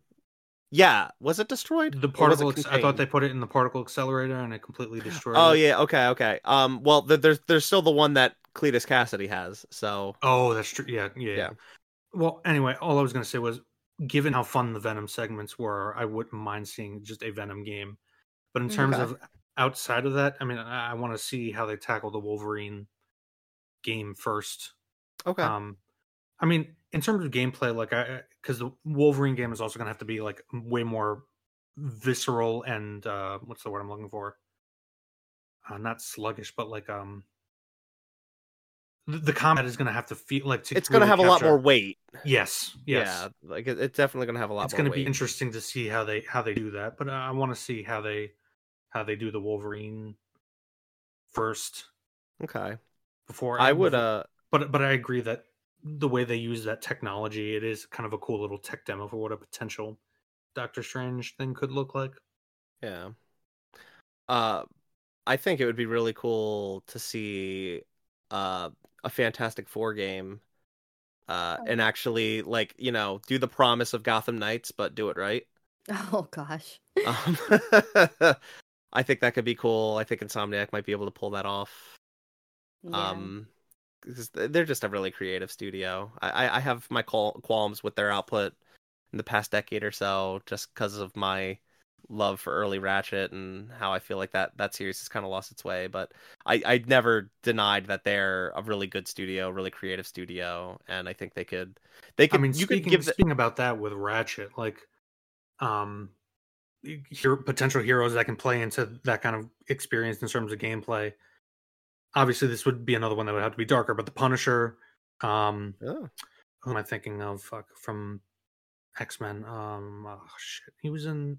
Josh Brolin played him in the Deadpool movie. Why can't I remember his name? uh uh Cable, Cable, Yeah. yeah. Like Cable. There, there are a lot of like more shooting focused heroes like that that they could pull in and pull and draw on that Ratchet and Clank. Um, you know, history third person shooting. I don't know, or they could Yeah. do over the shoulder. Eh, There's a lot of different things they could do. yeah I I I'm, think I'm curious how they do the Wolverine. Yeah, well, yeah, I, I, I guess it remains to be seen. Like outside of Spider-Man, uh, and Wolverine, like Wolverine has to come out. They have to kind of, I guess, prove that they can do other, uh, Marvel superhero properties before they start getting any any more. Uh, unless the Daredevil thing is is real, um, but we'll see. I I don't even know. Like again, it's a rumor, but like thinking about that, how would it differ very much aside from lack of web slinging, just the basics of combat from Spider Man? What with Daredevil? Yeah, Oh, I'm just yeah, thinking about that. I, don't know. It's That- not. that's a good I don't think it would be, even be really worth it for them as a studio to do that.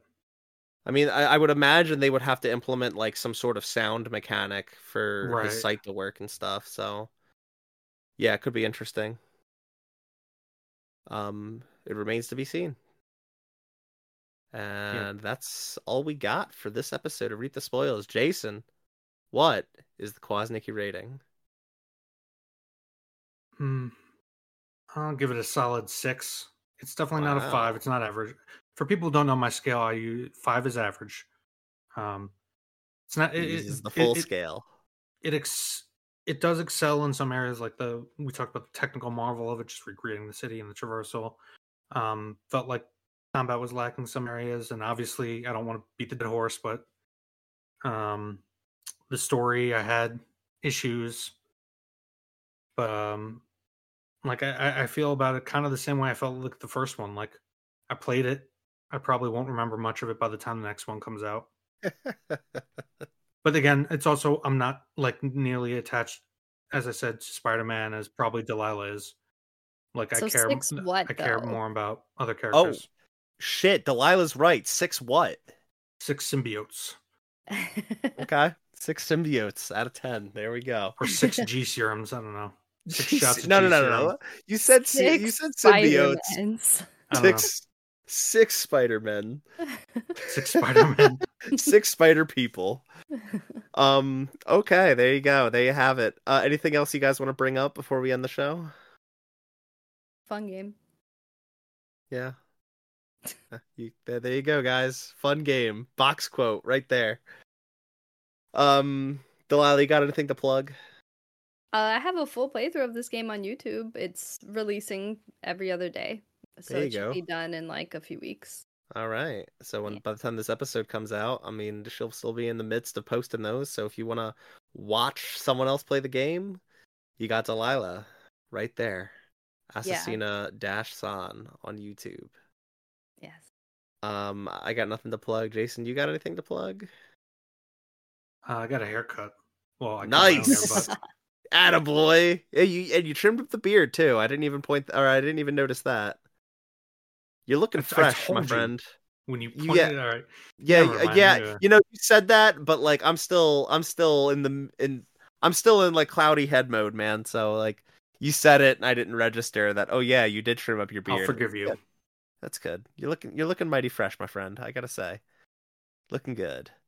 Um, if you liked this episode and you listen on YouTube, thank you so much. Please give the episode a like, subscribe to the channel, leave us a comment, tell us, you know, what you thought about this game. Tell us if you hated cooldown timers as much as I did. Um, you always hate cooldown timers. I knew you were yeah, going to bring it up. yeah, yeah, th- this is like my new thing now. Is that I'm so fucking sick of cooldown timers. But anyway, um, if you listen to this episode on Apple Podcasts, thank you so much. Please rate and review the show. Five stars preferred. Tell us what you like. Tell us what you didn't like. It really, really helps when you comment and like the episode and rate and review the show. It really, really helps. It helps for visibility. It helps me make me feel really good. Um, especially when you give us those sweet, juicy five star ratings.